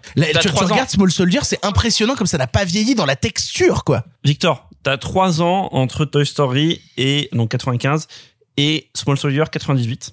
Ok. Tu as 14 ans entre Toy euh, Small Soldiers et euh, Avengers, tu vois. Et regarde tout ce qui se passe entre sur les trois années qui séparent euh, Toy Story de Small Soldier regarde tout ce qui se passe. Je dis pas qu'il se passe rien en matière de 3D, évid- euh, de d'image de synthèse. Évidemment qu'il s'est passé beaucoup de choses, mais tu vois bien qu'à l'époque l'évolution elle est ex- elle est totalement là- Le exponentielle. défrichage est quoi. fait film après film, en fait. Mais là, quand, en regardant le film, donc pareil, je l'avais pas vu depuis l'enfance, mais pour moi, ça n'a pas été un film euh, fondateur. C'est un film que j'ai vu une fois, mais euh, peut-être juste parce que j'étais une petite fille et que c'était pas les films qu'on me montrait aussi. Pas de reproche. Euh, moi, c'était Roger Rabbit, hein, donc chacun son truc. C'est vachement bien, Roger Rabbit. Qui est aussi un film de pirate, hein, d'ailleurs. Que- oui, non, mais on en parlera une fois et je vous en parlerai pendant Un jour, un jour, on fera un film du passé sur Roger Rabbit. bien Roger Rabbit Merci. Euh, merci pour Roger Rabbit, ça me ferait vraiment plaisir. Euh, non, mais par exemple, je n'ai pas pu m'empêcher de le comparer à Bienvenue à Marwen, qui reprend vraiment des jouets dans, insérés dans, dans le monde humain. Et donc là, pour le coup, qui a, et qui est encore une fois, Ezemekis, qui est un passionné de technique. Et quand je compare les deux films, eh ben, c'est, bon, c'est pas les mêmes démarches. Mais putain, Small Soldier, c'est un truc de tellement organique à l'intérieur euh, de l'incrustation entre guillemets avec les interactions humaines. Là où Marwen, qui est techniquement vu qu'on a calqué des expressions humaines, à c'était ça le progrès technique, c'était de prendre des, acteurs pour incarner les, jouets. Euh, et ben a malgré tout un côté un peu plus factice euh, que j'aime beaucoup il y a pas de souci sur la technique mais je me dis putain mais la prouesse que moi les deux films ne me choquent aucunement l'un à l'autre comparativement alors qu'il y a quand même vraiment beaucoup d'années d'écart et deux euh, férus de technique et ça je trouve ça vraiment très beau. Et, euh, voilà. C'est mar- c'est marrant parce que tu parles de Roger Rabbit, mais euh, Joe Dante, il a aussi utilisé des anciennes techniques qui ont été euh, défrichées par Roger Rabbit quand il a fait au milieu des années 2000 euh, les Looney Tunes passent à l'action où on a justement mêlé des comédiens du monde réel avec des comédiens, enfin avec justement de, de, de la version animée et tout. Et d'ailleurs, ça me permet de- de- d'être le seul être humain en France à vous dire que euh, les Looney Tunes passent à l'action, c'est vachement bien, vraiment. C'est-à-dire que tout le monde parle beaucoup de Space Jam et moi, je Qui est pas bien non plus, mais c'est pas atroce. Alors moi j'ai de la sympathie pour Space Jam contrairement aux deux vieux cons autour de Moi, la j'ai de table. la sympathie pour euh, Michel Fourniret grâce à Faites entrer qu'on réhabilite Casper dans cette émission. Mais Ah, moi j'adore mais c'est Casper vachement bien Casper. Waouh. Bah, bah, bah voilà, on l'a tous réhabilité. À un moment, Fin il se- à un moment il se Ah transforme en neuf Mais, mais ce que je veux dire par là, c'est que les Looney Tunes passent à l'action. Il y a, tu sens la véritable inventivité de Joe Dante quand tu regardes le film. Il y a une vraie justement envie de, de- encore une fois, toi, de parce que t'as pas vu- défrichage. T'as pas euh, vu Tom et Jerry, toi, donc tu Non, mais vra- vraiment, euh, Joe Dante et, euh, et Zemeckis, pour moi, ils ont vraiment quelque chose de très comparable. L'un un chouïa Mais plus dans le grand c'est des défricheurs, les deux. Mais oui, et je trouve ça formidable. Moi, c'est vraiment deux personnes que je tiens, mais dans mon cœur, mais très, très, très, très fort. Quoi. Ah, la C'est, euh, différence que Joe Dante, il a plus de carrière euh, passée. Alors, il a euh, fait Boring DX. Et voilà. Il l'a fait. Il Il l'a l'a fait. fait. Il l'a fait. Mais, mais ça m'a donné mais l'occasion je- de le rencontrer, donc c'était chouette. Et puis surtout, il faut, il faut bien penser. euh, Imaginez-vous quand vous allez revoir ou découvrir le film. Donc ces jouets de soldats.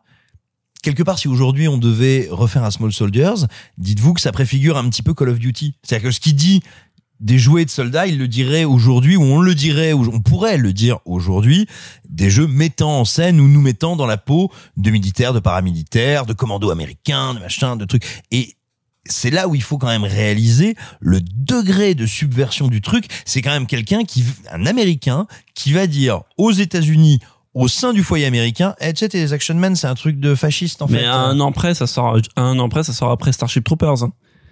Le même film, le même film où les studios disaient, euh, bah, il a très bien ce film. Ben oui, mais surtout, non, mais attends, mais, mais là, ils se sont fait avoir parce qu'ils étaient là, genre, ah, il va adapter, euh, il, il va adapter Étoile Garde à vous, Euh, trop bien, euh, c'est, alors, je sais qu'il faut pas le dire, je sais que les fans du roman ne seront pas contents, mais il va adapter un truc de facho, ça va bien se passer. Est-ce qu'on est d'accord pour dire alors moi la petite question que j'avais euh, pour conclure c'était euh, pour les gens qui ne connaîtraient pas le cinéma de Joe Dante j'ai le sentiment en moi que c'est impossible parce qu'il y a quand même des trucs comme Gremlins derrière ou quoi. Est-ce que Small Soldier c'est une bonne porte d'entrée? Qu'est-ce qu'on conseille d'autre dans sa filmographie ou est-ce qu'on va avec Joe Dante? Bon, La meilleure porte d'entrée pour moi demeure quand même Gremlins. Toujours. Non, mais oui, complètement. Et, euh, Il faut voir Gremlins parce qu'après, tu peux enchaîner sur le vrai chef-d'œuvre qui est Gremlins 2. Oh là là, Bah oh, oui. dit qu'il y avait une super vidéo qui est sortie sur écran large aujourd'hui. Bisous. Ah bon, C'est quoi l'écran fait- large? C'est comme toi, mais large. Non, mais parce qu'il y a Gremlins. non, mais parce qu'il y a Gremlins. Bon, c'est un super film, c'est gentil et tout, mais à un moment, il y a Gremlins Gremlins 2 qui est en roue libre, mais vraiment sur l'autoroute de la roue libre, et qui est un chef-d'œuvre de satire, burlesque, invention, tout ce que vous voulez. Référence aussi, il y en a un milliard. Mais, mais c'est quasiment Ready Player One avant l'heure, en fait, dans sa Oh, manière putain, d'utiliser les ouais, ouais, références.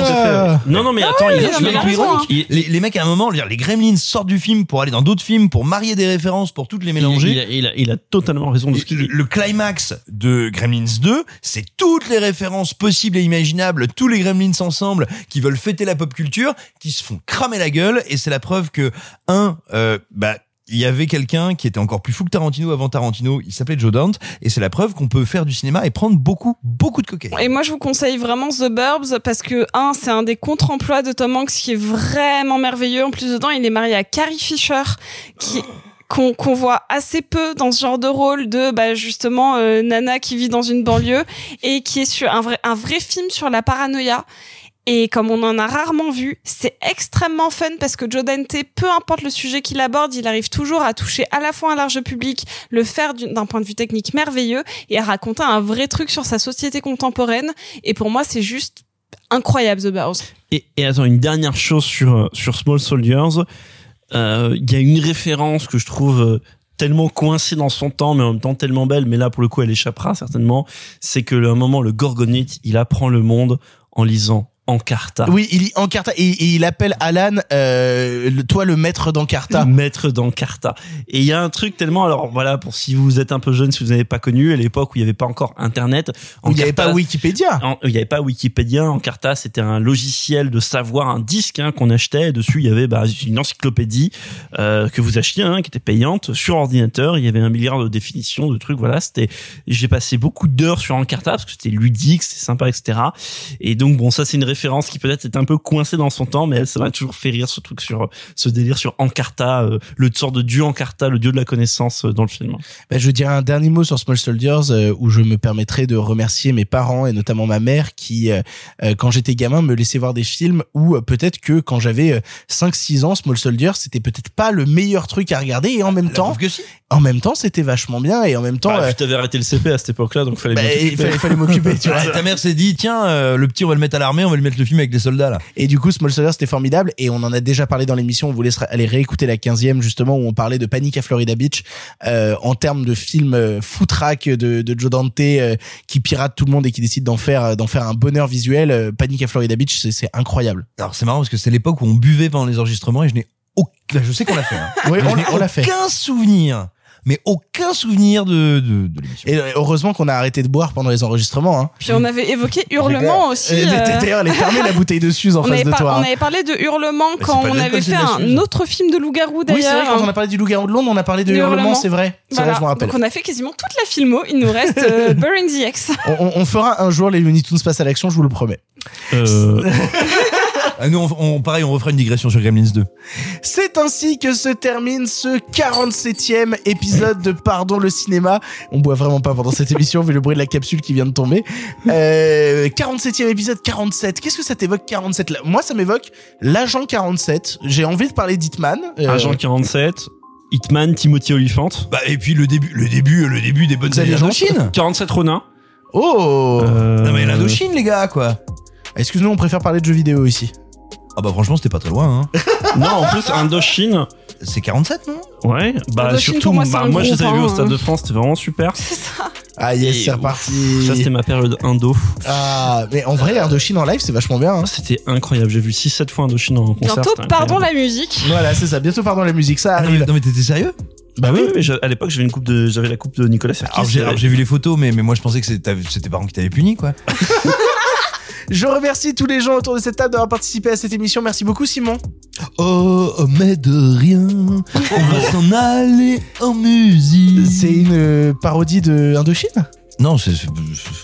Oui. Merci beaucoup, Sophie. Merci beaucoup.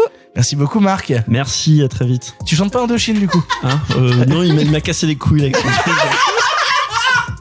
On se retrouve la semaine prochaine pour le 48e épisode de Pardon du cinéma où on vous parlera encore de l'actualité cinématographique. Il y aura plein de choses incroyables à vous dire encore la semaine prochaine, sachant que bah, les salles sont ouvertes et qu'on y voit des bons films incroyables. On se retrouve la semaine prochaine, toujours le vendredi. Et, et salut, salut les copains. Arrêtez, Jean, c'est fini.